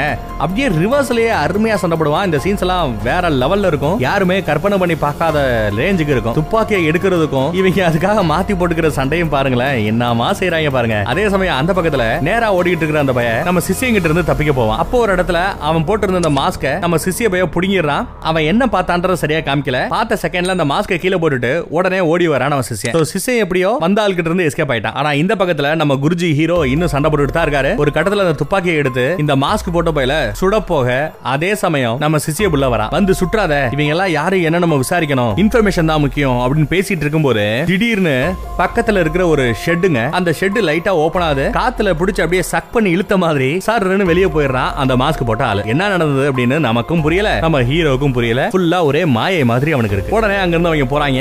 அந்த பக்கத்துல என்ன நடக்குன்னு பாருங்க. நம்ம வேலைக்காரவத்தை ஓடி போனா பாத்தீங்களா, அவன் ஆம்புலன்ஸ்க்கு எல்லாம் கால் பண்ணிருக்கான், மெடிக்கல் ஆட்கள் எல்லாம் கூட்டு வந்திருக்கான். எதுக்குன்னா ஆக்சிஜன் இல்லாத இடத்துல நம்ம கஸ்டமர் ரெண்டு பேரும் உள்ள போனாங்க இல்லையா, மாட்டிக்கிட்டாங்க இல்லையா, அவங்களை காப்பாத்தணும்ன்ற ஒரு அக்கறை தாங்க. கரெக்டா அவங்க வர அதுக்குள்ள நம்ம பசங்க போய் ஒண்ணுமே நடக்காத மாதிரி அந்த பெயிண்டிங்க தேடிட்டு இருக்கிறதுக்காக ஒரு வேலை பார்த்தாங்க இல்ல, அங்க போய் ஆக்சிஜன் இல்லாம மயக்கம் போட்டு கீழே விழுந்த மாதிரி மயங்க கிடக்கிற மாதிரி நடிக்கிறாங்க. அந்த மெடிக்கல் குரூப் உள்ள வருது, அவங்களை காப்பாத்துற மாதிரி காப்பாத்துறதுங்க. சோ ஒண்ணுமே தெரியாத மாதிரி பச்சை பிள்ளைங்க மாதிரி நம்ம பசங்க வெளியே வந்துடுறாங்க. ஹாயா உட்காந்து டீ குடிக்கிறாங்க. இவங்க போன மேட்டர் எதுக்காக, அந்த பெயிண்டிங்கை கண்டுபிடிச்சு அழிக்கிறதுக்காக. அந்த பொண்டாட்டியை எப்படியாவது காப்பாத்தணும், அவ மூலமா வில்லனை போய் மீட் பண்ணணும்னு. ஆனா இவங்க எதிர்பார்க்காம அந்த டைம் இன்வெஸ்ட் பண்ற அந்த மெஷின் அந்த குடோன்குள்ள இருக்கு அப்படிங்கறத கண்டுபிடிச்சிருக்கானுங்க. அதுலயும் குறிப்பா ரெண்டு பேர் கூட ஒருத்தவன் ரிவர்ஸ்ல சண்டை போட்டிருக்கான், ஒருத்தன் ஃபார்வர்ட்ல சண்டை போட்டிருக்கான். அவங்க யாரு என்னன்னு வேற தெரியல. இன்னும் நிறைய விஷயங்களை டீடைலா பாக்குறதுனால இந்த இடத்துல நான் கட் பண்ணிக்கிறேன். நாளைக்கு பேலன்ஸா பாப்போம்.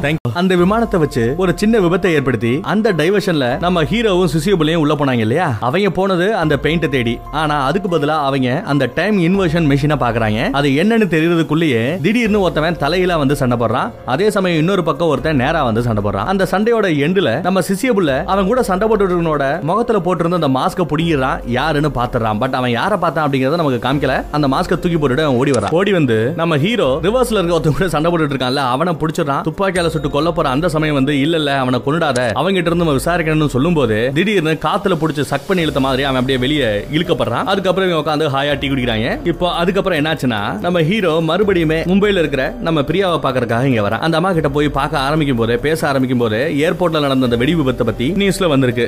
என்னடா இது உங்க சேட்டை தானா அப்படின்னு கேட்க, ஆமாங்கிறான். என்னதான் நடக்குது எனக்கு இன்னும் கொஞ்சம் டீடைலா சொல்லுங்க அப்படின்னு கேட்க, நம்ம எதிர்காலத்தால தாக்கப்படுறோம். எதிர்காலத்துல இருக்கிறவங்க இந்த சட்டார் அப்படிங்கிற அந்த வில்லனை பயன்படுத்தி இந்த நிகழ்காலத்தையும் இறந்த காலத்தையும் அழிக்க பாக்குறாங்க.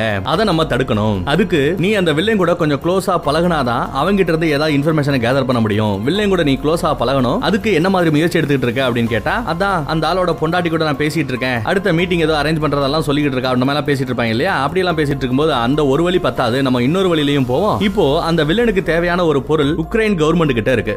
என்ன அப்படின்னா ஞாபகம் இருக்கா, அந்த ஆப்ரா ஹவுஸ்ல இசை கச்சேரி அப்போ ஒரு டீம் கிட்ட ஒரு பொருளை கொடுத்து விட்டு கீழே சாக்கடை தண்ணி போற வழியில அனுப்பிச்சிருப்பான் பாத்தீங்களா, அந்த டீமை வில்லங்க புடிச்சுறானுங்க, எல்லாரையும் கொன்னுறாங்க. ஆனா அந்த பொருள் மட்டும் வில்லங்கிட்ட கிடைக்கல, உக்ரைன் கவர்மெண்ட் கிட்ட போயிடுச்சு. இப்போ அந்த பொருளை சேஃபா ஒரு இடத்துல இருந்து இன்னொரு இடத்துக்கு மாத்த போறாங்களா, அந்த பொருளை எப்படியாவது நீ ஆட்டையை போட்டு வில்லங்கிட்ட கொடுக்கறதுக்கு ஒரு டீல போடு. இந்த மாதிரி நானே போறேன், அந்த பொருளை ஆட்டையை போறேன், உங்களுக்கு நான் கொடுக்குறேன், எனக்கு நீங்க ஏதாவது பார்த்து பணமாவோ நகையாவோ எனக்கு செட்டில் பண்ணுங்க அப்படின்னு கேளு. அதன் மூலமா அவன் கூட பலகாரம்பி அப்படின்னு ஒரு அட்வைஸ் போடுறாங்க பிரியா. இவனும் இனிஷியலா முடியாது அப்படின்னு சொன்னாலுமே என்ன நடக்குது நடக்குதுன்னு அவனுக்கும் புரியல இல்லையா. சரி இதெல்லாம் ஓரளவு தெரிஞ்சது யாரு, இந்த பிரியா மேடம், அவங்களே சொல்றாங்களேன்னு சொல்லிட்டு இவனும் ஓகேன்னு முடிவு பண்ணிடுறான். அப்படியே அங்க சீனை கட் பண்ணா அந்த வில்லனோட பொண்டாட்டியை பாக்குறதுக்கு போறான். அவளும் அந்த விபத்தை பத்தி கேள்விப்பட்டிருப்பா போல.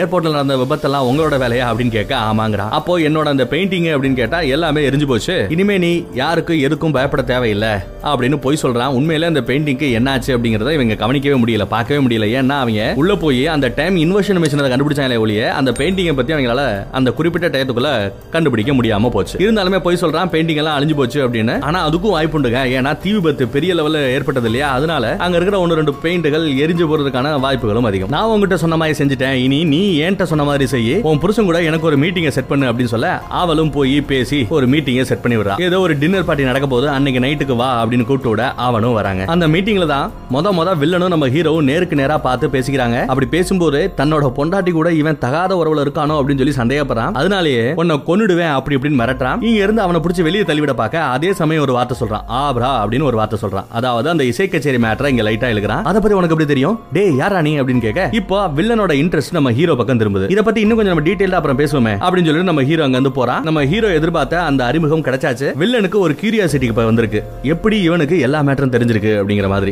இப்போ அந்த பெயிண்டிங் அழிஞ்சு போச்சு இல்லையா, இனிமே இந்த புருஷங்காரன் தன்னை எப்படியாவது ஏதாவது சொல்லி மிரட்ட முடியாது, தான் பிள்ளை கிட்ட இருந்து தன்னை பிரிக்க முடியாது அப்படின்னு ஒரு தெனாவட்டு. அந்த தெனாவட்டிலேயே புருஷன் கிட்ட கொஞ்சம் ஏட்டிக்கிட்டியா பேசுறா, ரொம்ப தைரியமா பேசுறா. என்ன இவளோட துணி மாறுது அப்படின்னு யோசிக்கிற அந்த புருஷங்காரன் சரிவா சாப்பிடலாம் அப்படின்னு சொல்லிட்டு சாப்பாடை போடுறான். ஒரு பிளேட்டை வைக்கிறாங்க. அந்த பிளேட்டை ஓபன் பண்ணா உள்ள சாப்பாட்டுக்கு பதிலா எந்த பெயிண்டிங் அழிஞ்சு போச்சு இவன் நினைச்சாலும் அந்த பெயிண்டிங் இங்க இருக்குங்க. எனக்கும் அந்த குடவுன்ல பக்கத்துல இருக்கிற ஏர்போர்ட்ல ஏதாவது தீ விபத்து ஏற்படுமோ அப்படின்னு ஏதோ ஒரு சந்தேகம், ஏதோ ஒரு கணிப்பு. என் கணிப்பு சரியா இருந்ததுனால எதுக்குடா தோல்லைன்னா அங்க இருந்தா நம்மளோட சொத்து பத்து எல்லாத்தையுமே நான் எடுத்துட்டேன், அதுல இந்த பெயிண்டிங் நான் எடுத்துட்டேன், நான் எடுத்தது சரியா போச்சு. ஏன்னா எடுத்த அடுத்த நாளே அந்த விபத்து நடந்து நிறைய பெயிண்டிங் எல்லாம் அழிஞ்சு போச்சு.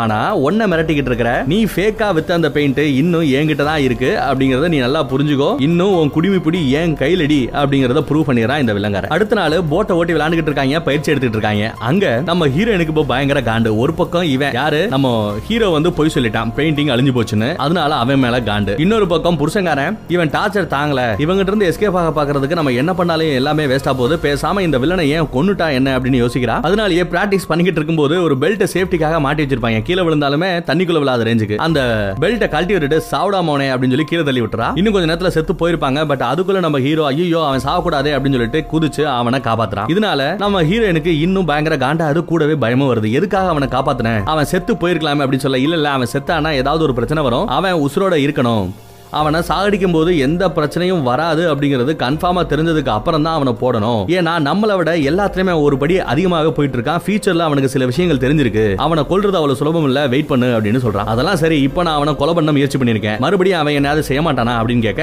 நம்ம ஹீரோ என்ன பண்றான், அவன் கிட்ட இருந்த ஒரு கன் எடுத்து அவகிட்ட கொடுக்குது. ஒரு கால் உனக்கு உன் உயிருக்கு ஏதாவது பிரச்சனை வரும்னு நினைச்சேன்னா அப்போ உன் இஷ்டம், நீ பண்றத பண்ணு சொல்லிட்டு கண்ணை கொடுத்துட்டு போறாங்க. நம்ம வில்லனும் கூப்பிட்டு வரான், ஹீரோ போறான். என் உசுரை காப்பாத்திட்டே ரொம்பவே தேங்க்ஸ் அப்படிங்கிறான். உசுரை காப்பாத்தினால நம்ம ஹீரோ மேல அவனுக்கு கொஞ்சம் நம்பிக்கை வருது. அதுலயும் சரக்கெல்லாம் அடிச்சுக்கிட்டு கொஞ்சம் போதையில இருக்கான். அந்த போதையிலேயே சில விஷயங்கள் அவன் வளர்றாங்க. என்ன சொல்றான்னா, இவன் சின்ன வயசுல இருக்கும்போது யாருமே தொடாத ஒரு வேலையை எடுத்து பார்த்தானா. என்னன்னா ரஷ்ய நாட்டை சேர்ந்தவன், ரஷ்யால நிறைய இடங்கள் ஒதுக்கப்பட்ட அந்த சிட்டிஸ் சொல்லுவோம் பாத்தீங்களா, கைவிடப்பட்ட சிட்டிஸ் நகரங்கள், அங்கெல்லாம் நிறைய அணுகுண்டு தயாரிக்கிறதுக்கு தேவையான பிரிட்டன்ஸ் அதெல்லாம் பாத்தீங்கன்னா நிறைய இடத்துல வச்சிருப்பாங்க போல. அதை தோண்டி கண்டுபிடிச்சு எடுத்து கொடுக்கறது கவர்மெண்ட்டுக்கு. இந்த மாதிரி ஒரு வேலையை அவன் பார்த்துட்டு இருந்திருக்கான். யாருமே பார்க்க பயப்படுற அந்த மாதிரியான வேலையை எடுத்து பார்த்த வேண்டாம் நானு அப்படின்னு சொல்றான். அப்படி அவன் பேசிக்கிட்டு இருக்கும்போது ஒன்னு ரெண்டு பிளாஷ்பேக் சீன்ஸ் எல்லாம் வருது. அந்த சீன்ஸை அக்யூரேட்டா அவன் எக்ஸ்பிளைன் பண்ணலங்க. அவன் புதிர் வச்சு பேசுற மாதிரி தான் பேசுறான். பட் ஃபிளாஷ்பேக்ல உண்மையிலே என்ன நடந்தது அப்படிங்கறத நமக்கு மட்டும் காமிக்கிறாங்க, ஆடியன்ஸ்க்கு மட்டும் காமிக்கிறாங்க. அப்படி அவன் பிரிட்டனத்தை தேடிக்கிட்டு இருக்கும்போது ஒரு பொட்டி கிடைக்குதுங்க. அந்த பொட்டியை ஓபன் பண்ணா உள்ள ஒரு கான்ட்ராக்ட் மாதிரி ஒன்னு இருக்கு, கூடவே நிறைய தங்க கட்டிகள் இருக்கு. இந்த மாதிரியான தங்க கட்டிகள் உனக்கு நிறைய கிடைக்கும், நாங்க சொல்றதை நீ செஞ்சா அப்படின்னு சொல்லிட்டு சில இன்ஸ்ட்ரக்ஷனை எழுதி வச்சிருக்காங்க.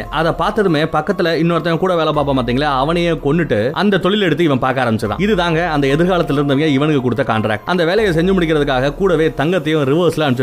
இது எல்லாத்தையுமே நம்ம ஹீரோ கிட்ட சொல்றதுக்கு அவன் என்ன முட்டாளா, ஹீரோ கிட்ட நான் எப்பேற்பட்ட ஒரு ஆபத்தான வேலையெல்லாம் பண்ணிருக்கேன் அப்படிங்கறத மட்டும் தான் சொல்லிருப்பான். மீதி விஷயங்கள் எல்லாம் நமக்காக மட்டும் தான் விஷுவல்ல காமிக்கிறாங்க. அதுக்கப்புறம் அப்புறம் பேசலாம்னு சொல்லிட்டு அங்க இருந்து கிளம்புறான். எதிர்பார்த்த மாதிரியே பொண்டாட்டியா பார்க்க போறான். பெல்ட்டை எடுக்கிறான், பெல்ட்டை வச்சு அடிச்சே சாடிக்க போறானோ அப்படின்னு பார்த்தா அதுக்குள்ள மூடு மாறி போய் பொண்டாட்டியா உசுரோட விட்டுட்டு போயிடுறான். இங்க ஒரு ஹெலிகாப்டர் வந்து இறங்குதுங்க. அந்த ஹெலிகாப்டர்ல இருந்து நிறைய தங்க கட்டிகளையும் இறங்குது. அந்த தங்க கட்டிகள் எல்லாமே பாத்தீங்கன்னா ரிவர்ஸ்ல ஃபியூச்சர்ல இருந்து இவனுக்காக கொடுக்கப்பட்ட தங்க கட்டிகள். சோ ரிவர்ஸ்ல வரும் தங்க கட்டியா மேல இருந்து நீங்க கீழே போடணும்னு அவசியம் இல்ல, கீழே இருக்கிற தங்க கட்டிகள் தானாவே உங்க கையில வந்து நிக்கும். அப்படி அவன் செக் பண்ணிட்டு இருக்கும்போது இவன் டீம்ல வேலை பார்த்த ஒருத்தன் அதுல ஒரு தங்க கட்டியை ஆட்டைய போட்டிருக்கான். இதனால காண்டானவன் அந்த வேலை பார்த்த ஒருத்தவனை அந்த தங்க கட்டியால அடிச்சே சாடிக்கிறான். இது எல்லாத்தையும் நம்ம ஹீரோ ஒளிஞ்சிருந்து பாத்துக்கிட்டு இருக்க ஹீரோவையும் பிடிச்சிடறாங்க. என்னடா ஓவரா சேட்டை பண்ற அப்படின்னு கேட்க, இல்ல இல்ல ஒரு கியூரியாசிட்டி, ஏதோ இங்க நடக்குது அதை தெரிஞ்சுக்கலாம் அப்படின்னு சொல்லி தான் நான் வந்தேன் அப்படின்னு என்னென்னமோ சொல்லி சமாளிக்க பாக்குறான். சரி உனக்கு என்னடா வேணும் அப்படின்னு கேட்க, எனக்கு என்ன வேணுமா, எனக்கு என்ன வேணும் அப்படிங்கறத அப்புறம் பாப்போம், முத உனக்கு தேவையான ஒரு பொருள் யுக்ரைன் கவர்மெண்ட் கிட்ட இருக்கு இல்லையா, அதை அவங்க ஒரு இடத்துல இருந்து இன்னொரு இடத்துக்கு மாத்த போறாங்க, அதை நான் உனக்கு எடுத்து கொடுக்குறேன், உன் கூட நான் பார்ட்னர் ஆகணும், நீ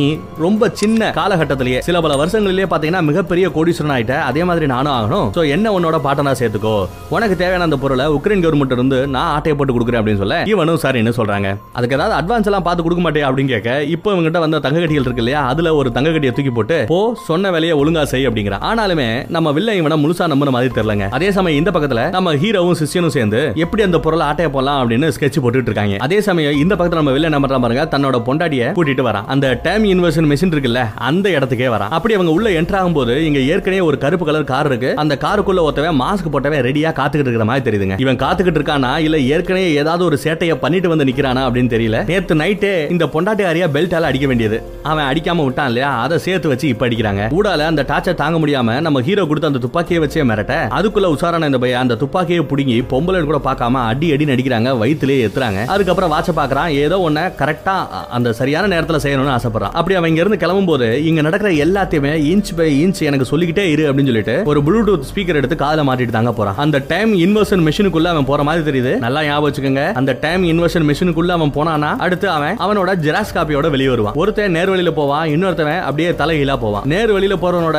அந்த காலகட்டம் பாத்தீங்கன்னா முன்னோக்கி போகும், தலைகீழா போறவனோட காலகட்டம் பின்னோக்கி போகும். அந்த பழைய கதையெல்லாம் ஃபர்ஸ்ட் பார்ட்ல பாத்துருப்போம், கீழே லிங்க் இருக்கு பாத்துக்கங்க. நம்ம ஹீரோஸ் அந்த யுக்ரைன் கவர்மெண்ட் இருக்கிற அந்த பொருளை கொள்ளையடிக்கிறதுக்காக எல்லா விதமான வேலைகளையும் செஞ்சுக்கிட்டு இருக்காங்க. நாலஞ்சு கண்டெய்னர் லாரிஸை வாடகைக்கு எடுத்து நிறைய பசங்களை கூலிப்படை ஆட்கள் எல்லாம் வேலைக்கு எடுத்து அவங்களோட வேனை நாலா பக்கமும் சுத்தி வளைச்சு நிப்பாட்டிறாங்க. ரொம்ப முக்கியமான பொருளுங்கிற கவர்மெண்ட் இதை காப்பாத்துறதுக்காக அந்த பொருளை சேஃபா எடுத்துட்டு போறதுக்காக பின்னாடியும் முன்னாடியும் போலீஸ் வண்டிகள் எல்லாம் அனுப்பிச்சிருக்காங்க. அந்த போலீஸ் வண்டியில் போயிட்டு இருக்கும் போது அவங்க கண்ணுக்கு முன்னாடியே இப்போ இங்க கொள்ள நடக்குது, ஆனா அவங்களுக்கு அது தெரியலங்க. அதே சமயம் இந்த வண்டி நின்னுட கூடாது, ஏன்னா வண்டி நின்னுடுச்சு அப்படின்னா இதை எங்கேயோ தூரத்துல இருந்து சேட்டலைட் மூலமா வாட்ச் பண்ணிட்டு இருக்கீங்களா இருப்பாங்க. அதாவது இந்த ஜிபிஎஸ்ல லொகேஷனை ட்ராக் பண்ணுவாங்கல்ல, அப்படி சொல்றேன், சேட்டலைட் கூட விட்டுருங்க, ஜிபிஎஸ் லொகேஷனை வச்சு ட்ராக் பண்ணிட்டு இருக்க ஒரு டீம் இருக்கு. அவங்களும் பாக்குறாங்க, பார்த்தா அவங்களோட வண்டி எந்த டிஸ்டர்பன்ஸ் இல்லாம நகர்ந்து போய்கிட்டே இருக்கு. அதனால அவங்களுக்கு பெருசா சந்தேகம் வரல. ஆனா டிரைவர் கிட்ட போன்ல கான்டாக்ட் பண்ண ட்ரை பண்றாங்க, கான்டாக்ட் பண்ண முடியல. அதே மாதிரி டிரைவரும் தன்னை ஒரு நாலு வண்டியை சுத்தி நிக்குது இல்லையா, இந்த மேட்டரை எப்படியாவது போலீஸுக்கோ இல்ல ஜிபிஎஸ்ல ட்ராக் பண்ணிட்டு இருக்காங்க அந்த டீமுக்கே சொல்லணும்னு பார்த்தா அவங்ககிட்டயும் சிக்னல் எதுவும் இல்ல, எல்லாத்தையுமே ஜாம் பண்ணி வச்சிருக்காங்க நம்ம ஹீரோஸ். ஆனாலுமே வண்டி நகர்ந்துகிட்டு இருக்கு அப்படிங்கிற ஒரே காரணத்துக்காக அவங்களுக்கு எந்த சந்தேகமும் இல்ல. அதுதான் அவங்களோட பிளான், நாலா பக்கம் வண்டிகளை போட்டு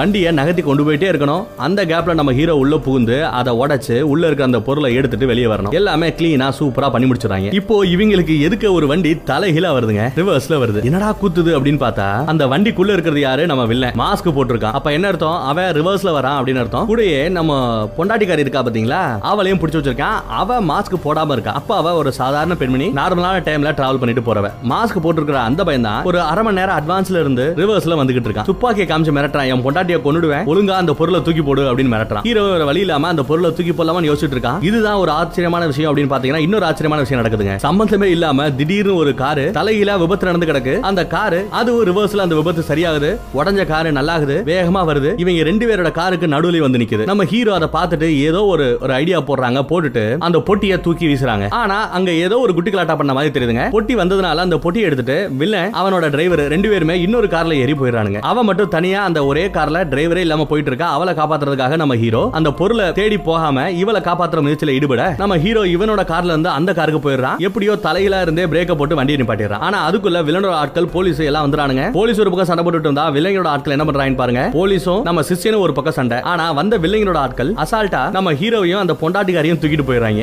இவன் அந்த நார்மலான டைம்லைன் பக்கம் இருக்கா, எதுக்கு கண்ணாடிக்கு அந்த பக்கத்துல ரிவர்ஸ்ல வந்தா பாத்தீங்களா ஒருத்தன், அவன் இன்னும் ரிவர்ஸ்ல வரான். அந்த பொண்டாட்டிக்காரியை ஒரு இடத்துல உட்கார வைக்கிறான். போன தடவை மாஸ்க் போடாம இருந்தவன் இந்த தடவை மாஸ்க் போட்டுருக்கா. அவன் மாஸ்க கழட்டி வைக்கிறான், ஏன்னா நம்ம ஹீரோ கூட அவன் பேசணும். ஆனா தேவையான ஆக்சிஜன் எல்லாம் அந்த ரூம்ல வந்து நல்லா ஃபில் பண்ணி வச்சிருக்காங்க, சோ அவனுக்கு அந்த பிரச்சனை இருக்காது. அங்க ஏற்கனவே புல்லட் அந்த தோட்டாக்கள் தொலைஞ்ச மாதிரியான தடங்கள் எல்லாம் இருக்கு. அதை பார்த்ததுமே கண்டிப்பா அவன் சுட போறான், ஏன்னா எல்லாமே ரிவர்ஸ்ல நடந்துகிட்டு இருக்கு. துப்பாக்கில இருந்து தோட்டா வராது, ஏற்கனவே சுட்ட இடத்துல இருந்து அந்த தோட்டா தானா வந்து துப்பாக்கில போய் உட்காரும். சோ சுட போறான்னு தெரிஞ்சு போச்சு. இவன் என்ன கேக்குறானா, நம்ம ஹீரோ கொடுத்தா பாத்தீங்களா ஒரு பொட்டி, அந்த பொட்டியை திறந்து பார்த்தா உள்ள பொருள் இல்லங்க. நம்ம ஹீரோ ஏமாத்திட்டான். பொட்டியை தூக்கி போடும்போது உள்ள இருந்து அந்த பொருளை இவன் இடமாத்திட்டான் போல. அது எங்கன்னு கேட்டு தான் டார்ச்சர் பண்றாங்க. ஒரு கட்டத்துல அவளை சுடவே செஞ்சிடறான். மறுபடியும் தலையில சுட போக அவளை கொன்னுடாத, வச்சிருக்காத அப்படின்னு சொல்லிட்டு, நான் இருந்தல காரு அந்த பிஎம்டபிள்யூ கார்ல தான் அந்த பொருளை வச்சிருக்கேன் அப்படின்னு போய் சொல்றான். இவ்வளவு நேரம் நம்ம ஹீரோ பேசிட்டு இருந்த யாரு, அந்த ரிவர்ஸ்ல இருக்கிறவங்க கிட்ட. இப்போ அந்த டைம் இன்வெர்ஷன் மெஷின்ல இருந்து ஒருத்தன் வேகமா கோவமா ஓடி வரா, நம்ம ஹீரோவை போட்டு அடிக்கிறான். இந்த ஒரிஜினல் ஆளு உள்ள இருந்து வெளியே வந்ததுனால இப்ப ரிவர்ஸ்ல இருக்கிற அவன் மறுபடியும் அந்த மெஷினுக்குள்ள போனாதான் கரெக்டா இருக்கும். சோ அவனும் அந்த மெஷினுக்குள்ள போறான். இந்த பக்கத்துல இந்த வில்லன் நம்ம ஹீரோவை போட்டு தலை பாக்குறான். நார்மல் டைம்ல இப்ப சொல்றேன். இப்போ நீங்க ஒன்னு நல்லா புரிஞ்சுக்கிடுங்க,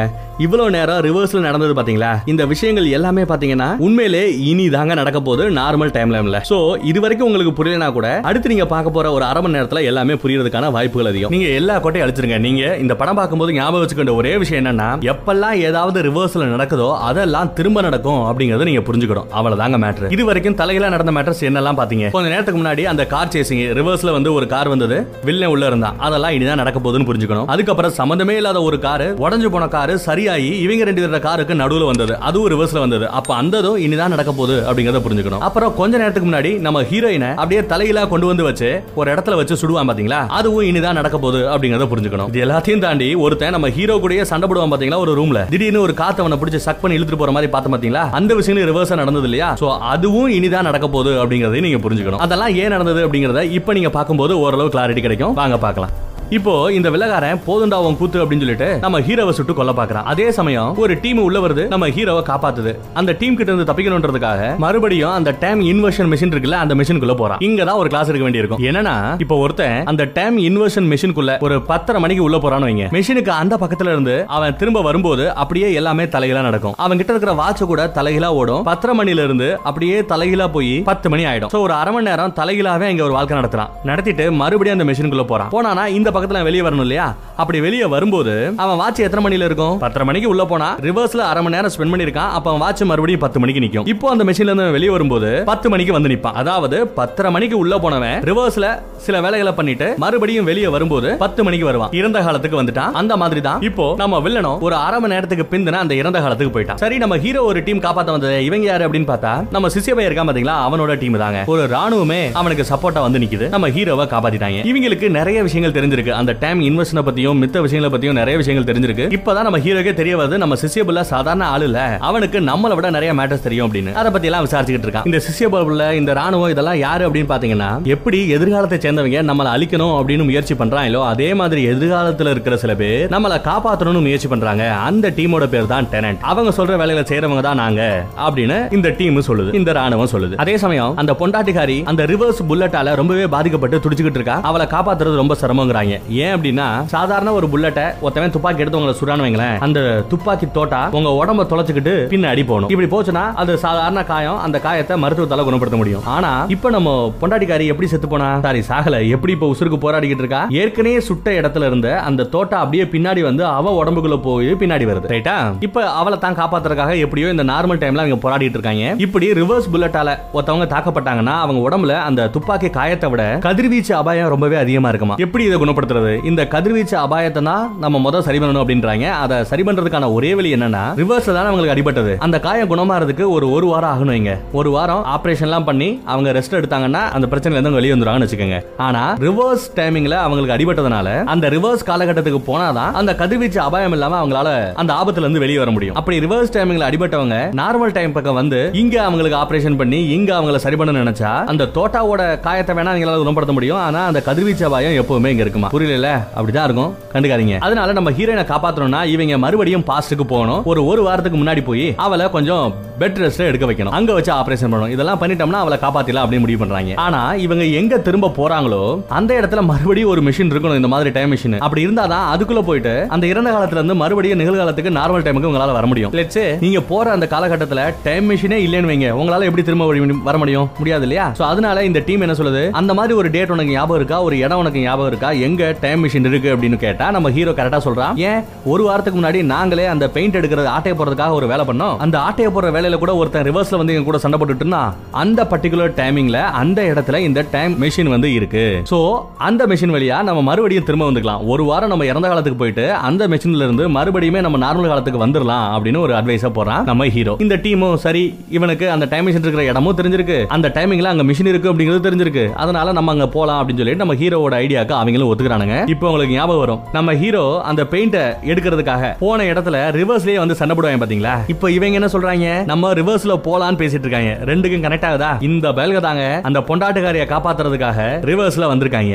அப்படி வந்த இடத்துல தான் அந்த டைமிங்ல இருந்த நம்ம ஹீரோ கூட நார்மலான டைமிங்ல நம்ம ஹீரோங்க இருந்தா இல்லையா, அவன் கூட சண்டை போட வேண்டிய நிலைமை. இப்போ ஓரளவு புரியும் நினைக்கிறேன், பாப்போம். சோ அந்த மெஷின்குள்ள போறாங்க, ஒரு கண்டெய்னர் ஒன்னு ரெடி பண்ணி அந்த கண்டெய்னருக்குள்ளேயே அந்த பொண்டாட்டுக்காரிய ஒரு ஒரு வாரத்துக்கு பெட் ரெஸ்ட்ல எடுத்து வைக்கலாம் அப்படின்னு சொல்லிட்டு அவளை செட் பண்ணி வைக்கிறாங்க. மருந்தெல்லாம் கொடுக்குறாங்க, ஆபரேஷன்லாம் பண்ணியாச்சு. மொத தடவை நம்ம ஹீரோ இந்த ரிவர்ஸ் டைம் லைன்ல வாழ போறான். அவனுக்கு நடக்கிறதே கூட கொஞ்சம் வித்தியாசமா இருக்குங்க. காரை ஓட்டுறதுக்கு ட்ரை பண்றான், அதையும் ரிவர்ஸ்ல பண்ணணும். கொஞ்ச நேரத்துக்கு முன்னாடி அந்த பொட்டியை தூக்கி போட்டு பொட்டிக்குள்ள தான் அந்த பொருள் வச்சிருக்கேன் அப்படின்னு எல்லாரையும் நம்ப வச்சான். அதுக்கப்புறம் பார்த்தா அந்த பொட்டியை திறந்து பார்க்கும்போது உள்ள அந்த பொருள் இல்ல. இதனால காண்டான வில்ல அந்த பொருளை தூக்கி வீசிட்டு வந்திருப்பான். இது எல்லாமே பாத்தீங்கன்னா ரிவர்ஸ்ல நடந்திருக்கும். நான் ஏற்கனவே சொல்லிட்டேன், ரிவர்ஸ்ல நடந்தா அது இனிதான் நம்ம பார்க்க போறோம், இனிதான் நடக்க போகுது அப்படின்னு. அந்த வகையில இப்ப நடக்குதுன்னு பாருங்க. நம்ம ஹீரோ என்ன பண்ணி இருக்கான்னு பாருங்க. எவன் தூக்கி போட்டானோ அந்த பெட்டிலேயே இவன் ஒரு ஒட்டு கேட்கும் கருவியை உள்ள வச்சிருக்கான். உள்ள வச்சுட்டு காரை போய் ஒரு இடத்துல போட்டு வெயிட் பண்ணிக்கிட்டு இருக்கான். ஒன்னு நீங்க நோட் பண்ணணும், நான் ஏற்கனவே சொன்னேன் பாத்தீங்களா, நம்மளோட பாயிண்ட் ஆஃப் வியூல தான் ஒருத்தவன் ரிவர்ஸ்ல போயிட்டு இருந்தானா அவன் காலத்துல பின்னோக்கி போறான் அர்த்தம். பட் அவனோட பாயிண்ட் ஆஃப் வியூல அவன் நேர்ல போவான், மொத்த உலகமே பின்னோக்கி போற மாதிரி தெரியும். இது வரைக்கும் நம்ம பார்த்தது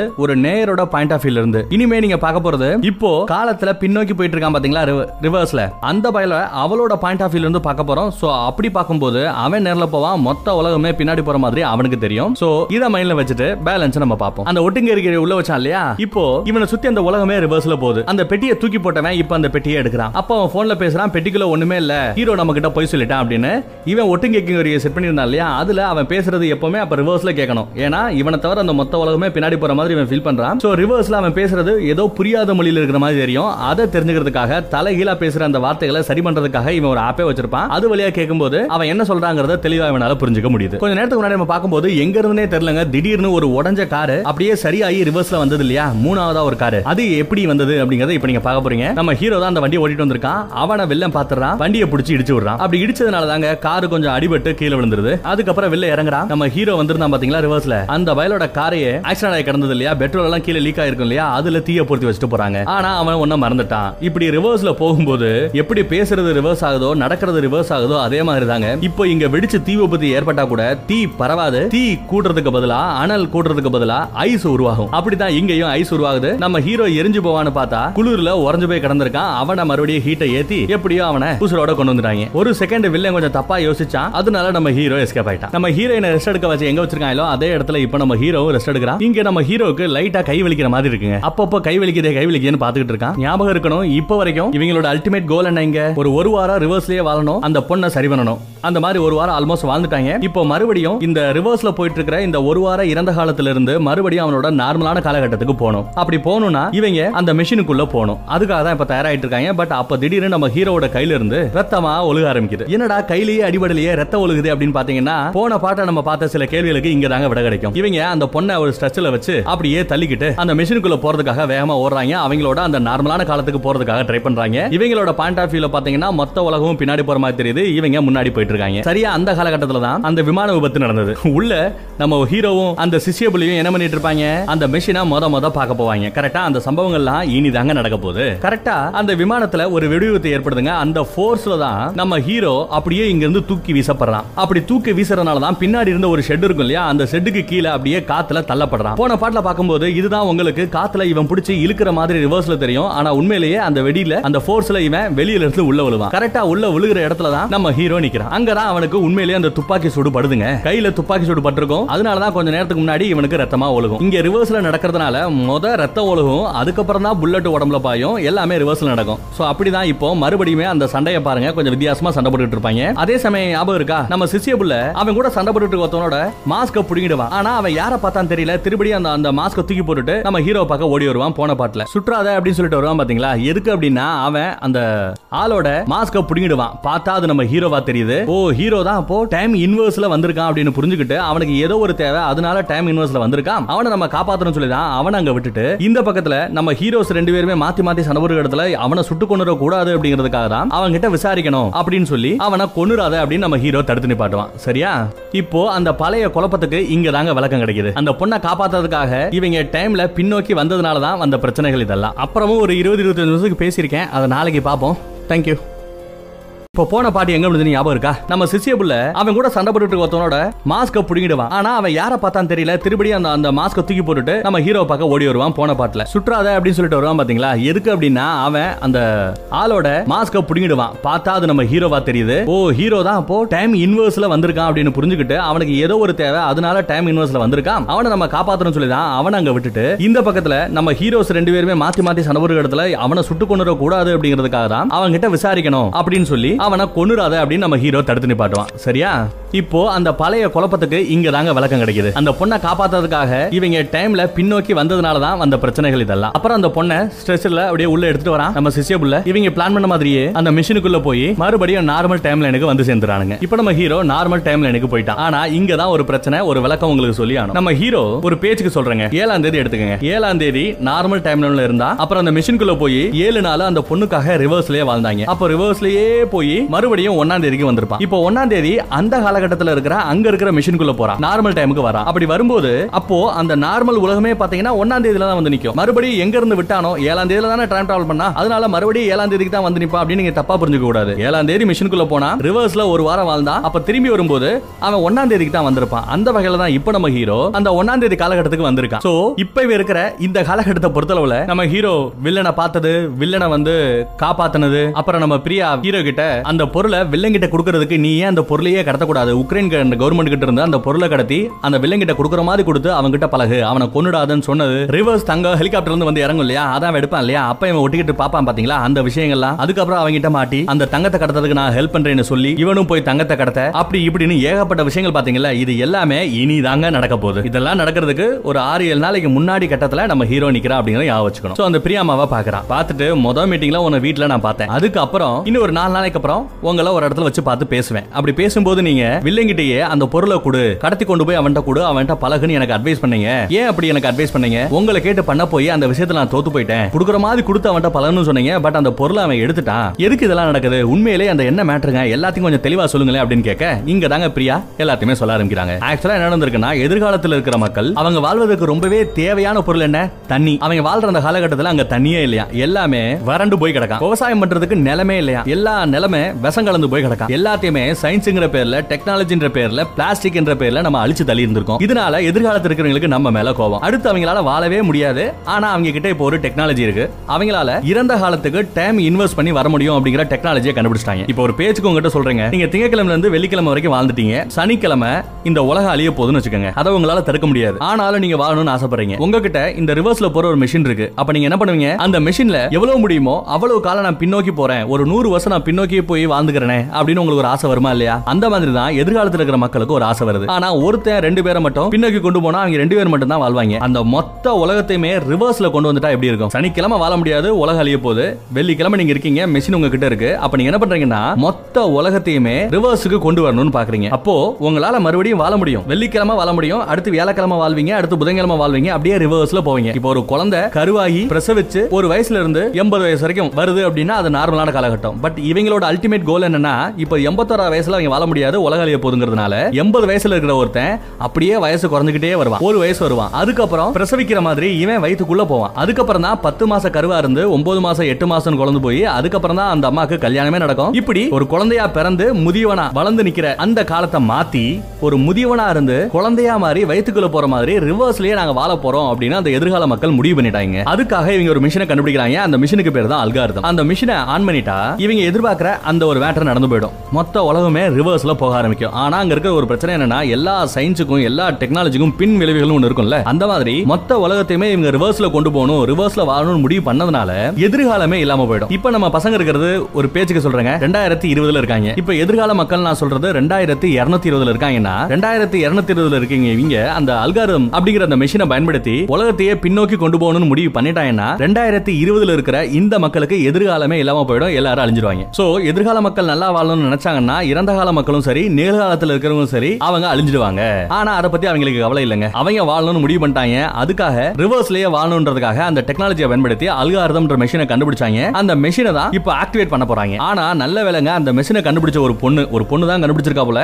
அந்த மெஷினை பயன்படுத்தின இந்த மாதிரி இறந்த காலமே இருக்காது, நிகழ்காலமே இருக்காது, அவங்களும் பாவம் இல்லையா அப்படின்னு யோசிக்கிறவங்க அவங்க கண்டுபிடிச்ச அந்த அல்காரிதத்தை ஏழு பார்ட்டா பிரிச்சு யாருக்குமே கிடைக்க கூடாதுன்னு சொல்லிட்டு ரெண்டாயிரத்தி இருநூத்தி இருபதாவது வருஷத்துல இருக்கிறவங்க அந்த பொருட்கள் எல்லாத்தையுமே டைம் இன்வெஸ்ட் பண்ணி இறந்த காலத்துக்கு வேற வேற இடத்துக்கு அனுப்பிச்சு இருக்காங்க. அதுலயும் குறிப்பா இறந்த காலத்திலயும் அந்த ஏழு பாகங்களையும் யாரும் நெருங்க கூடாதுன்றதுக்காக ரஷ்யால இருக்கிற அந்த தவிர்க்கப்பட்ட நகரங்கள் இருக்கு பாத்தீங்களா, அணுகுண்டுகள் சோதனை நடத்திருப்பாங்க, அங்கெல்லாம் போனா கதிர்வீச்சு அபாயம் இருக்குன்னு சொல்லுவாங்க இல்லையா, அந்த இடத்துல அவங்க போற மாதிரி ரிவர்ஸ்ல செட் பண்ணி வச்சிட்டாங்க. சோ அவங்க நினைச்சிட்டு இருக்காங்க உலகத்தை காப்பாத்திட்டோம் அப்படின்னு. ஆனா அந்த எதிர்கால மக்கள் என்ன பண்றாங்க, அப்படியெல்லாம் நீ இறந்த காலத்துல அனுப்பிச்சுட்டா நான் விட்டுருவோமா அப்படிங்கிற மாதிரி அவங்க இறந்த காலத்துக்கு எப்படி அந்த ஏழு பாகத்தை அந்த அம்மா அனுப்பிச்சாங்களோ அதே மாதிரி இவங்க தங்க கட்டிகளையும் ஒரு கான்ட்ராக்டையும் வச்சு அனுப்பிச்சிருக்காங்க. அதுதாங்க நம்ம வில்லனோட கண்ணில் பட்டிருக்கு. அதுல ரொம்ப தெளிவா போட்டிருக்காங்க, இதே மாதிரி நிறைய தங்கங்கள் உனக்கு தரேன், நாங்க சொல்றதை நீங்க செய்யுங்க அப்படின்னு அவங்க ஒரு கான்ட்ராக்ட போட, அதுக்கு அந்த வில்லன் சரின்னு பட தங்கத்தை வாங்கிட்டு அவங்க என்ன சொல்றாங்களோ அதெல்லாம் செஞ்சுக்கிட்டு இருக்காங்க. அப்படிதான் அந்த ஏழு பாகங்களையும் கண்டுபிடி ஒன்னு சேரு,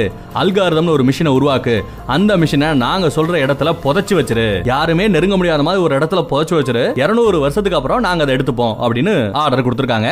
அதைத்தான் இந்த வில்லன் செய்ய ட்ரை பண்ணிட்டு இருக்கான். ஆல்ரெடி அவங்ககிட்ட ஆறு பார்ட் கிடைச்சது, இப்ப ஏழாவது பார்ட்டும் நம்ம ஹீரோட புண்ணியத்துல அவங்ககிட்ட போய் சேர்ந்துருச்சு. இப்போ அல்காரிதம் அவங்ககிட்ட இருக்கு. இவன் அந்த அல்காரிதத்தை அவங்க சொல்ற ஒரு இடத்துல புதைச்சிட்டான்னா அவ்வளவுதாங்க, எதிர்காலத்துக்கு அந்த அல்காரிதம் போயிடும். ஏன்னா ஆல்ரெடி அவங்க அங்கதான் இருக்காங்க, புதைச்ச இடத்தை எப்ப பார்த்தாலும் தோண்டிக்கிட்டே இருப்பாங்க. எப்போ பொருள் கிடைக்குதோ உடனே அவங்க அந்த அல்காரிதத்தை ஆக்டிவேட் பண்ணிட்டாங்கன்னா இறந்த காலம் இல்லாம போயிடும், நிகழ்காலம் இல்லாம போயிடும். இப்போ இந்த வில்லன் இருக்கிறது எங்க நிகழ்காலத்துல இருக்கான், இறந்த காலத்துக்கு போகக்கூடிய திறமையும் இருக்கு. பட் இந்த ரெண்டுமே அழிஞ்சு போயிடும்னா வில்லனும் செத்து போவான்னு அர்த்தம். கரெக்டா, தான் செத்தாலும் பரவாயில்ல, எதிர்கால மக்களுக்காக இவன் எதுக்கு உதவும், அது அவனோட நோக்கம் இல்லங்க. இவன் அந்த அணு ஆயுதங்கள் சம்பந்தப்பட்ட வேலைகளே இருந்ததுனால அந்த கதிர்வீச்சு அபாயத்துக்கு உள்ளாகி இவன் உடம்புல கேன்சர் பரவிடுச்சுங்க. இவனை யாராலுமே காப்பாற்ற முடியாதான், விட்டா இன்னும் ஒரு ஆறு ஏழு மாசத்துல அவனே செத்து போவான். தான் சாகரன்னு ஆயிப்போச்சு, தான் செத்ததுக்கு அப்புறம் இந்த உலகம் இருந்தா என்ன இறந்தா என்ன அப்படின்னு முடிவு பண்ணிட்டான். அதனாலதான் இவன் எதிர்கால மக்களுக்கு உதவி செய்ய தயாராயிட்டான். அதையும் தாண்டி அவனு பண்ணிருக்கான். என்ன பண்ணிருக்கான்னா, இப்ப அந்த அல்காரிதம் கிடைச்சிருச்சுல, இவன் என்னைக்கு டிசைட் பண்றானோ அன்னைக்கு தான் இந்த உலகம் அழிய போது, எதிர்கால மக்களுக்கு அந்த அல்காரிதம் போய் சேர போகுது. அந்த நாளை இவன் எப்படி டிசைட் பண்றானா, எப்போ தன்னோட இதய நிக்குதோ, எப்ப இவன் சாகுறானோ அப்போ அவன் உடம்புல ஒரு வாட்ச் கட்டிக்கிட்டே இருப்பான். அந்த வாட்ச்ல இருந்து ஒரு சிக்னல் வெளியே போகும், இவனோட ஹார்ட் பீட்டை செக் பண்ணிட்டே இருக்கும். ஹார்ட் பீட் நின்னு போச்சுன்னா அந்த சிக்னல் வெளியே போகும். அந்த சிக்னல் ஒருத்தவனுக்கு ஒரு மெசேஜை கொடுக்கும். அந்த மெசேஜை வாங்குற ஒருத்தன் இருக்கான் பாத்தீங்களா, அவன் என்ன பண்ணுவானா, அந்த அல்காரிதத்தை அவங்க சொன்ன இடத்துல தோண்டி உள்ள வச்சு மேல இருக்கிற பில்டிங்கை இல்லைன்னா தரையவே பாத்தீங்கன்னா வெடிக்க வச்சிருவாங்க. அப்படியே மொத்த மண்ணும் மேல போய் விழுந்துரும். அந்த அல்காரிதத்தை யாருமே நெருங்க முடியாது. இந்த மாதிரி ஒரு செட்டப்பை ரெடி பண்ணி வச்சிருக்கான். எந்த நாள்ல சாகலாம் அப்படிங்கறத இப்ப யோசிச்சுக்கிட்டு இருக்கான் நம்ம வில்ல. இந்த மேட்டர் எல்லாத்தையுமே இப்ப நம்ம ஹீரோ கிட்ட பிரியாமா சொல்றாங்க. அதனாலதான் நம்ம வில்லனை சாகடிக்காமையும் நம்ம வச்சுக்கணும், அதே சமயம் அந்த அல்காரிதம் பூமிக்குள்ள புதையாமையும் நம்ம காப்பாற்றணும். இந்த ரெண்டு வேலையும் பண்றது ஒன்னாலதான் முடியும், நீ ஏதாவது பண்ணு அப்படின்னு சொல்லி அட்வைஸ் போடுறாங்க. இப்போ அந்த பொண்டாட்டிக்காரியோட உடம்புல புல்லட் பட்டது இல்லையா, அந்த இடமெல்லாம் நல்லா நார்மல் ஆயிடுச்சுங்க. வயிற்றுல அடிபட்ட அந்த தழும்பு இருக்கு. ஆனா இவங்க இறந்த காலத்துல ஏழு நாளைக்கு பின்னாடி வந்திருக்காங்க இல்லையா, அதனால அவங்களுக்கு அந்த புல்லட் அடிபட போறது, அவங்களுக்கு வலி வர போறது, அதுக்கப்புறம் அவங்க அந்த டைம் டிராவல் மெஷினுக்குள்ள போறது, இந்த எல்லா கதையும் இனிதான் நடக்க போகுது. இவங்க எல்லாத்தையுமே அனுபவிச்சு மறுபடியும் திங்கக்கிழமைக்கு வந்த ஆளுக ஞாபகம் இருக்கு இல்லையா, ஃபர்ஸ்ட் பார்ட்ல எக்ஸ்பிளைன் பண்ணிருப்பேன். அந்த மாதிரி ஆளுங்க தான் புருஷன் எந்த ரேஞ்சுக்கு போவான் அப்படிங்கிற எல்லாத்தையுமே பார்த்து வச்சிட்டாங்க. அதே சமயம் இந்த பிரச்சனை எல்லாத்தையும் எக்ஸ்பிளைன் பண்ணி இதுக்கு நீ தான் எனக்கு ஹெல்ப் பண்ணணும் அப்படின்னு நம்ம ஹீரோவும் சரி சிசியபலியும் கேக்குறாங்க. அவளும் சரின்னு ஒத்துக்கிறா. இப்போ அவகிட்ட கேக்குறாங்க, இந்த மாதிரி ஒரு பிரச்சனை இருக்கு, அவன் சாகுறனால கொஞ்சம் சந்தோஷமான நாள தான் சாகணும்னு எதிர்பார்ப்பாங்க. அவங்களோட இறுதி நிமிஷம் வந்து பாத்தீங்கன்னா கொஞ்சம் நிம்மதியா இருக்கணும்னு எதிர்பார்க்கறது ரொம்ப இயற்கையான விஷயம் தானே. அப்படி ஒரு நாளை உன் புருஷன் எதிர்பார்த்தானா என்னைக்கு அவன் செலக்ட் பண்ணுவான் அப்படின்னு கேட்டா ஞாபகம் இருக்கு இல்லையா, இந்த பொண்டாட்டிக்காரி புருஷன் அப்புறம் அவங்களோட புள்ள இவங்க எல்லாம் பாத்தீங்கன்னா ஒரு கப்பல்ல ஜாலியா மியான்மர்ல என்ஜாய் பண்ணிருப்பாங்க. பொண்டாட்டியும் புள்ளையும் கரை வரைக்கும் போயிட்டு திரும்பும்போது அந்த கப்பல்ல இருந்து ஒரு அழகான பொண்ணு திடீர்னு ஜம்ப் அடிக்கிறத பார்ப்பாங்க. சரியா நம்ம ஹீரோயின் பார்த்திருக்க மாட்டா, ஆனா யாரோ ஒரு ஆள் கூட தான் புருஷனுக்கு தொடர்பு இருக்கிறத மட்டும் அவ பார்த்திருப்பா. அந்த நாள தான் இன்ஃபேக்ட் இவ தான் புருஷன்கிட்ட கொஞ்சம் நல்லபடியா இருக்கலாமே அப்படின்னு ட்ரை பண்ணிருப்பா. பட் அன்னைக்கும் அது ஒர்க் அவுட் ஆகாம போயிடுச்சு. சோ அந்த நாளுக்கு தான் அவன் கண்டிப்பா போயிருப்பான், அந்த நாளை தான் அவன் தான் சாகிறதுக்கு தேர்ந்தெடுத்திருப்பான் அப்படின்னு நம்ம பொண்டாட்டிக்காரி சொன்னதுமே இவங்க சரி அந்த நாளைக்கு நம்மளும் போகணும். அந்த நாள்ல தான் அந்த அல்காரிதத்தை எதிர்காலத்தில் இருக்கிறவங்களுக்காக தரையில அவன் புதைக்க போறான். அந்த புதைக்கிற இடமும் நமக்கு தெரிஞ்சு போச்சு. அந்த இடத்துல நம்ம மிலிட்டரி ஆளுகளை போய் இறக்கணும். அந்த அல்காரிதத்தை பூமிக்குள்ள அவங்க புதைக்கிறதுக்குள்ள அந்த அல்காரிதத்தை எப்படியாவது நம்ம வெளியே எடுத்து வரணும். அதே சமயம் இந்த பக்கத்துல மியான்மர் கப்பல்ல இருக்க போற அந்த வில்லனை அல்காரிதம் நம்ம கைக்கு கிடைக்கிற வரைக்கும் அவனை சாகடிக்காம பாத்துக்கணும் அப்படின்னு நிறைய கோல்ஸ் இருக்கு. இதெல்லாம் அவங்களால பண்ண முடியுமான்னு தெரியல, ஆனாலுமே இந்த ரிஸ்கான ஒரு ஜாபை எடுத்துக்கிறாங்க. கண்டிப்பா இந்த உலகத்துக்காக அதை பண்ணியாகணும்னு நினைக்கிறாங்க. இப்போ இந்த டெனட் ராணுவம் இருக்கு இல்லையா, அவங்க இந்த டெக்னாலஜி எல்லாம் வச்சு பெரிய பெரிய மிஷின்ஸே உருவாக்கிட்டாங்க. ஒரு பெரிய ராணுவத்தையே உள்ள இறக்க போறாங்க. அந்த அல்காரிதம் அப்படிங்கிற மிஷின் பூமிக்குள்ள புதையாம இருக்கிறத பாதுகாக்கிறதுக்காக இவங்க ஒரு ஐடியா பிளான் பண்ணிருக்காங்க. என்ன பண்ணிருக்காங்கன்னா, ஒரு பத்து நிமிஷத்துல ரெண்டா பிரிக்க போறாங்க. ஒரு டீம் முன்னோக்கி போய் அந்த சண்டையை நடக்க போது அந்த அல்காரிதத்தை காப்பாத்த போறாங்க. இன்னொரு டீம் பின்னோக்கி வருவாங்க, ரிவர்ஸ்ல வந்து அந்த சண்டையை நடத்த போறாங்க, அந்த அல்காரிதத்தை காப்பாத்த போறாங்க. அதை பத்தி அந்த ராணுவ தளபதி எக்ஸ்பிளைன் எல்லாம் பண்ணிட்டு இருக்காப்ல. முன்னோக்கி போற டீம்ல நம்ம ஹீரோ, இந்த ராணுவ தளபதி, அப்புறம் அந்த ராணுவத்துல பாதி பேர் இருப்பாங்க. ரிவர்ஸ்ல வந்து சண்டை போடுற டீம்ல நம்ம சிசியபுல்ல, அப்புறம் பாதி ராணுவம் இருக்காங்களா. இதெல்லாம் இங்க பேசிக்கிறாங்க. அதே சமயம் இந்த பக்கத்துல என்ன நடக்குதுன்னு பாருங்க. ஏழு நாளைக்கு முன்னாடியே வந்திருக்கிற அந்த குண்டடிப்பட்ட தழும்பு இருக்கிற பாத்தீங்களா, அந்த பொண்டாட்டிக்காரி வெளியே வெயிட் பண்ணி பாக்குறா. நிகழ்காலத்துல இருக்கிற பொண்டாட்டிக்காரி தன்னோட புள்ளைய கூப்பிட்டுக்கிட்டு ஒரு சின்ன படகுல அந்த கப்பல்ல இறங்கி போறாங்க. அவங்க போனதுக்கு அப்புறம் அந்த பொண்டாட்டிக்காரி மாதிரியே இந்த பொண்டாட்டி புருஷனை வெறுக்கிறவ, புருஷன் கையாலேயே குண்டடிப்பட்டவ, அவ வரா. அவள மாதிரியே ட்ரெஸ் பண்ணி அவள மாதிரியே கப்பல்ல போய் ஒண்ணுமே நடக்காத மாதிரி இருந்துக்கிறா. இங்க பசங்க எல்லா பிளானையுமே எக்ஸிக்யூட் பண்றதுக்காக ரெடியா காத்துக்கிட்டு இருக்காங்க. அந்த பக்கத்துல அந்த பழிவாங்க துடிக்கிற பொண்டாட்டிக்காரிக்கு போட்டு தள்ளுறதுக்காக துப்பாக்கியும் கொடுக்குறாங்க. பட் அல்காரிதம் கையில கிடைச்சதுக்கு பின்னாடி தான் சுட்டு கொல்லணும் அப்படிங்கிறது கொடுக்கப்பட்ட ஆர்டர். இப்போ அங்க அந்த அல்காரிதம் எங்க புதைக்க போறாங்களோ அந்த இடத்துல என்ன நடக்குதுன்னு பாருங்க. ரெண்டு பெரிய விமானம் வந்து இறங்குது, ரெண்டு பெரிய கண்டெய்னர் இறங்குது, நிறைய கண்டெய்னர் இறங்குது. அந்த ரெண்டு டீமுமே பத்து நிமிஷத்துக்கு டைமிங்க செட் பண்ணிட்டாங்க. ஒருத்தன் ஒரு நிமிஷத்துல இருந்து ரெண்டாவது நிமிஷம் மூணாவது நிமிஷம் போய் முன்னேறிட்டே போவான். இன்னொருத்தவன் பத்தாவது நிமிஷத்துல இருந்து ஒன்பதாவது நிமிஷம் எட்டாவது நிமிஷம் போய் பின்னோக்கி வருவான். அந்த ஜீரோத்து நிமிஷம் சொல்றோம் பாத்தீங்கன்னா, நடுவுல அந்த அஞ்சாவது நிமிஷம் சொல்றோம் பாத்தீங்களா, அந்த அஞ்சாவது நிமிஷத்துல தான் அந்த அல்காரிதம் இவங்க கைக்கு கிடைக்க போகுது. முன்னோக்கி போறவங்களே இறங்குவாங்க. அப்படி இறங்கும் போது அவங்க பின்னோக்கி வர்ற அந்த மக்களையும் அவங்களால பார்க்க முடியுது. பயங்கர கன்ஃபியூஷனா இருக்கும் இந்த சீன்ஸ் எல்லாம். முன்னோக்கி போறவங்களோட உடம்புல பாத்தீங்கன்னா சிவப்பு கலர்ல ஒரு பேட்ச் போட்டிருப்பாங்க. பின்னோக்கி ரிவர்ஸ்ல வர ராணுவம் ப்ளூ கலர்ல ஒரு பேட்ச் போட்டிருக்கும். ஒரு பக்கம் பாம்பு வெடிக்கிற மாதிரி காமிச்சா, இன்னொரு பக்கம் அந்த பாம்பு ஆஃப் ஆற மாதிரி தெரியும். ஒரு பத்து நிமிஷம் இடைவெளியில பயங்கரமா சேட்டை பண்ணிட்டு இருக்காங்க நம்ம பசங்க. அதே சமயம் அந்த பக்கத்துல கப்பல்ல நம்ம பொண்டாட்டிக்காரி போயாச்சு, சும்மா குளிச்சிட்டு இருக்கிற மாதிரி ஆக்ட் பண்ணிட்டு இருக்கா. ஒரு விமானம் வந்து இறங்குதுங்க. அதுலதான் தப்பிச்சு போன அந்த வில்லங்காரன் ராணுவத்துக்கிட்ட இருந்து தப்பிச்சு போனா பாத்தீங்களா, அவன் இறந்த காலத்துல இந்த பர்டிகுலர் டேட்ல இந்த கப்பலுக்கு வரணும் டிசைட் பண்ணிருக்கான். இந்த கப்பலுக்கு வந்திருக்கான். அவனும் நடந்த எல்லாத்தையுமே பார்த்தவன். திங்கக்கிழமை இருந்து வெள்ளிக்கிழமை வரைக்கும் என்ன நடக்குன்ற எல்லாமே தெரிஞ்சவன். அதே மாதிரி இந்த பொண்டாட்டிக்காரிக்கும் திங்கக்கிழமைல இருந்து வெள்ளிக்கிழமை வரைக்கும் என்ன நடந்தது அப்படிங்கிற எல்லாமே தெரியும். ஆனா இந்த மேட்டர் அந்த வில்லனுக்கு தெரியாது. அவன் நினைச்சுக்கிட்டு இருக்கிறது தன்னோட அப்புறாணி பொண்டாட்டியை பார்க்க வந்திருக்கதா, அவங்க கூட கொஞ்சம் ஜாலியா இருக்கிறதுக்காக வந்திருக்கான். இதுதான் அவனோட கடைசி நாளாவும் அவன் டிசைட் பண்ணிருக்கான். ஆச்சா, இப்போ அந்த பக்கத்துல நடக்குன்னு பாருங்க. முன்னாடி போறவங்களும் சரி பின்னாடி போறவங்களும் சரி வில்லங்க கூட பயங்கரமா சண்டை போட்டுட்டு இருக்காங்க. ஒரு பக்கம் பாம் வெடிக்கும், இன்னொரு பக்கம் பாம் ஆஃப் ஆகும். விதவிதமா சண்டை. அங்க ஒரு பெரிய பில்டிங் ஒன்னு இருக்கும். அந்த பில்டிங்கை இடிக்கணும். ஏன்னா இப்போ அந்த அல்காரிதம் மிஷினை எடுக்கிறதுக்காக ரெண்டு பேர் உள்ள போறாங்க. ஒருத்தன் நம்ம ராணுவ தளபதி, இன்னொருத்தன் நம்ம ஹீரோ. அவங்க உள்ள போகணும்னா அந்த சுரங்க பாதை, அதுக்குள்ள தான் அந்த அல்காரிதம் இருக்கு. அந்த சுரங்க பாதைக்குள்ள போற இடத்துல நிறைய வில்லங்க இருக்காங்க. அவங்க எல்லாம் அங்கிருந்து வெளியே வரணும். அப்போ அவங்கள டைவர்ட் பண்ணணும். அவங்கள டைவர்ட் பண்றதுக்காக அவங்க என்ன பண்றாங்கன்னா, ஒரு பில்டிங்கவே தகர்க்கணும் முடிவு பண்றாங்க. மிகப்பெரிய பில்டிங்கை அவ்வளோ ஈஸியா தகர்க்க முடியாது. ஸோ அதனால ரெண்டு டீமுமே சேர்ந்து அந்த பில்டிங்கை தகர்க்க போறாங்களா. ஒரு பக்கம் முன்னோக்கி வந்துட்டு இருக்காங்க இல்லையா, அவங்க சரியா அஞ்சாவது நிமிஷத்துல அதை பாம விட்டு தகர்க்கிறாங்க. அதே மாதிரி ரிவர்ஸ்ல வராங்க பாத்தீங்களா பத்துல இருந்து. அவங்களும் பத்துல இருந்து சரியா ரிவர்ஸ்ல வந்து அஞ்சாவது செகண்ட்ல அதே பில்டிங்கை தாக்குறாங்க.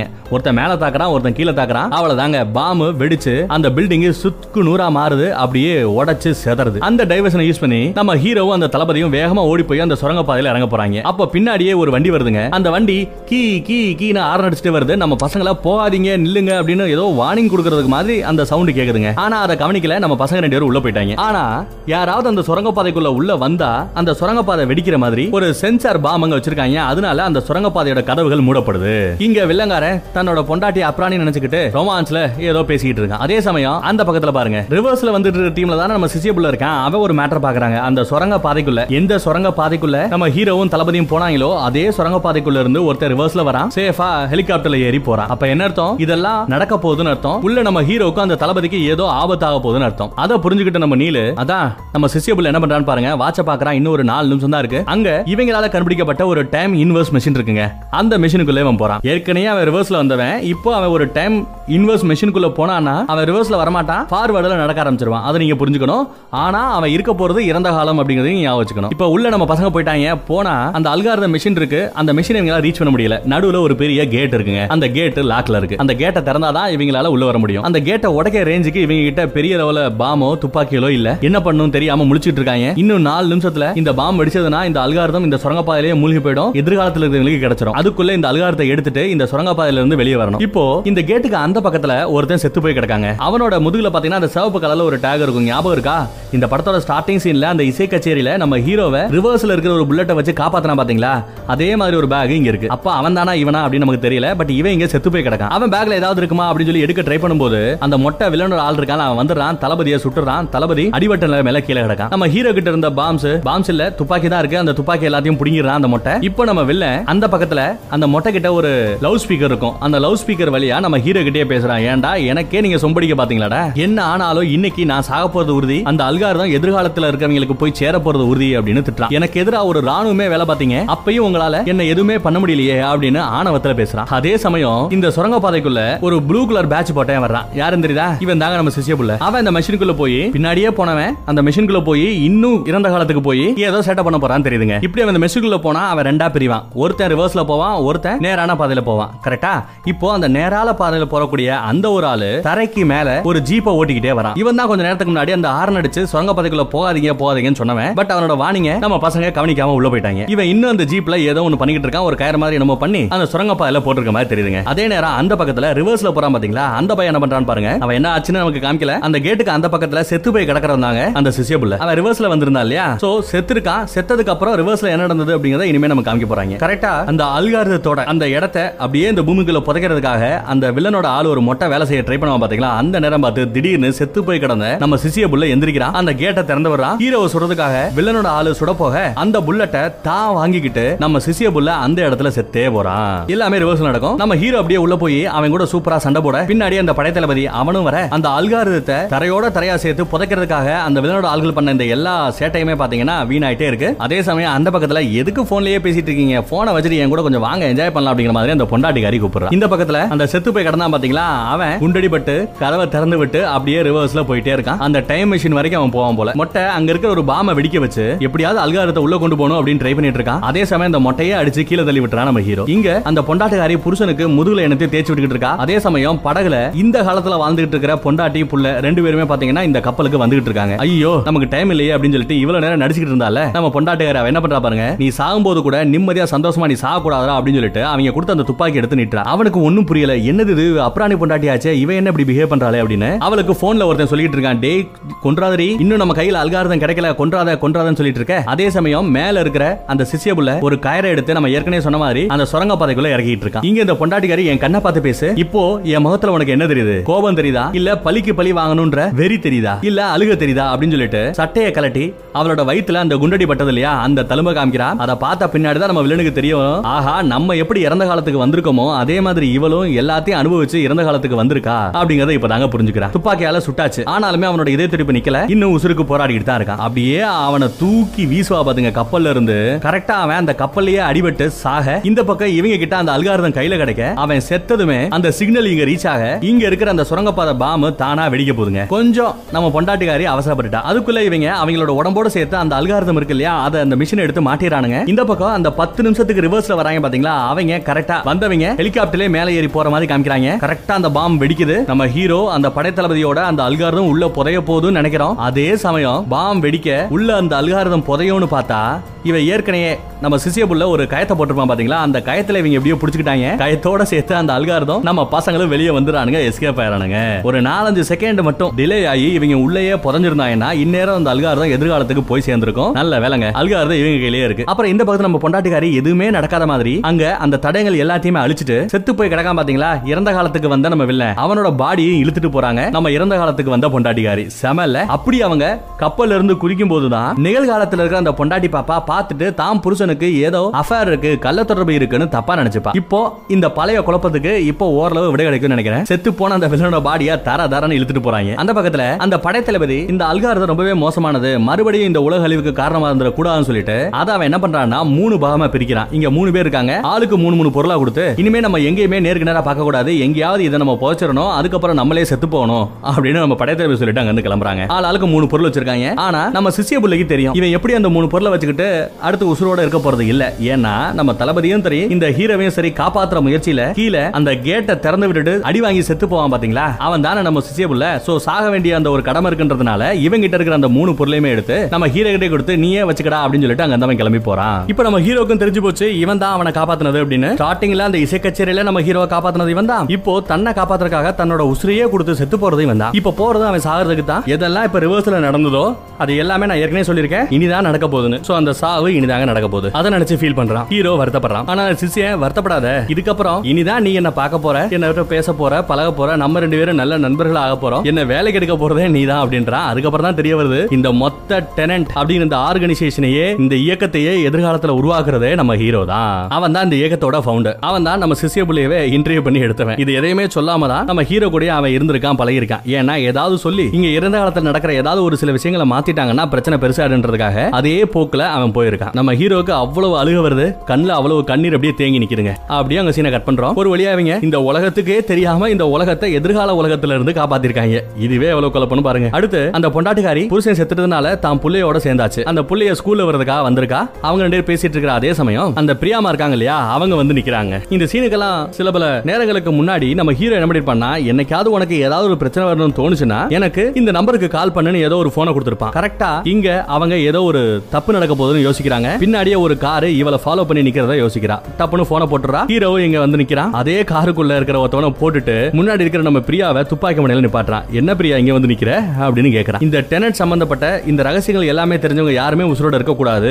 வெள்ள செத்துட்டான் அந்த சிசியபுள்ள அவனும் காலி. ராணுவத்தில் இருக்கிறவங்க பிரச்சனை இல்ல, அந்த ராணுவ ரகசியங்களை அவன் தெரிஞ்சுக்கலாம். அதர் தன் தட் வேற யாரும் உசுரோட இருக்க கூடாது அப்படிங்கறதுக்காக தான் எல்லாருமே போடுறதுக்காக வந்திருக்கதா சொல்றா. இங்க இந்த பொண்டாட்டுக்காரியும் போட்டு தள்ளுறதுக்காக வந்திருக்கா. ஆனா நம்ம ஹீரோ இதுக்கு முன்னாடியே அவளை எதுவும் செய்யக்கூடாது அப்படின்னு சொல்லிட்டு ஒரு ப்ராமிஸ் வாங்கியிருப்பான். அதையும் தாண்டி டெனட் தான் முக்கியம் சொல்லிட்டு போட்டு தள்ள வந்திருக்கா. இவளோட நினைப்பு என்னன்னா இவ தான் இந்த டெனட்டை எதிர்காலத்தில் உருவாக்க போறாளோ அப்படின்னு நினைச்சுக்கிட்டு இருக்கா. பட் உண்மையிலேயே அந்த டெனட் ஆர்கனைசேஷனை உருவாக்க போறது நான் தான் அப்படின்னு சொல்லிட்டு கண்டிப்பா அந்த பொண்டாட்டிக்காரி இந்த உண்மையை வெளியே யார்ட்டையும் சொல்ல மாட்டான்னு எனக்கு தெரியும். ஏன்னா தன்னோட புள்ளைய அவ வளர்க்கணும். தான் பிள்ளைக்காக இந்த உண்மையை வெளியே சொல்ல மாட்டா. பிளஸ் நம்ம ஹீரோக்கு ஒரு மேட்டர் தெரிஞ்சிருக்கும். அந்த புள்ள வேற யாரும் கிடையாதுங்க, அவன் தான் வளர்ந்து நம்ம ஹீரோக்கு சிசிய புள்ளையா வந்து நம்ம ஹீரோ கூட வேலைக்கு சேர்ந்து தான் ஹீரோக்காக தான் உசிரியே கொடுக்கறதுக்காக போனா பாத்தீங்களா, அவன் தாங்க அந்த பொடிப்பைய. சோ அவங்களோட வாழ்க்கையில எந்த டிஸ்டர்பன்ஸும் பண்ணக்கூடாது. அப்படி ஏதாவது பண்ணி புள்ளையவோ இல்ல அம்மாவையோ கொன்னுட்டா இது வரைக்கும் நீங்க பாத்தீங்கல்ல எல்லா கோட்டையை அழிச்சிட்டு மறுபடியும் புதுசா ஏதாவது எழுத வேண்டியிருக்கும். அதனால அவங்கள எதுவும் பண்ணக்கூடாதுன்னு சொல்லிட்டு இந்த உண்மை தெரிஞ்ச நம்ம பிரியாவையே போட்டு தள்ளிடுறான். டெனட் ரகசியத்தை தெரிஞ்ச டெனட்டை அடுத்த ஸ்டேஜுக்கு எடுத்துட்டு போக போற நம்ம ஹீரோவை இப்ப காமிச்சு இந்த படத்தை இந்த இடத்துல முடிக்கிறாங்க. நானும் என்னென்னமோ ட்ரை பண்ணி பார்த்தேங்க, இப்படி போட்டு பார்க்கலாம், அப்படி கிராஃப் போட்டு பார்க்கலாம், எப்படியாவது புரிய வைக்கலாம் அப்படின்னா ஏற்கனவே நம்ம போட்டது மூணு நாலு பாட்டு வந்து நிக்குது. இன்னும் நான் டீடைலா எக்ஸ்பிளைன் பண்ண ஆரம்பிச்சேன்னா பத்து பதினஞ்சு பாட்டு போட வேண்டியிருக்கும். அதுக்குள்ள உங்களுக்கு இன்ட்ரெஸ்ட் போயிடும், எனக்கும் பேசுறது போயிடும். அதனால புரிஞ்சதோ இல்லையோ கவர் பண்ணிடுறேன்னு சொல்லிட்டு கிளைமாக்ஸ் வரைக்கும் வந்துட்டேன். ஒன்னு ரெண்டு முக்கியமான விஷயங்களையும் தேரியுமே நான் விட்டுருக்கேன், என்னால முடியலங்க. தேங்க்யூ.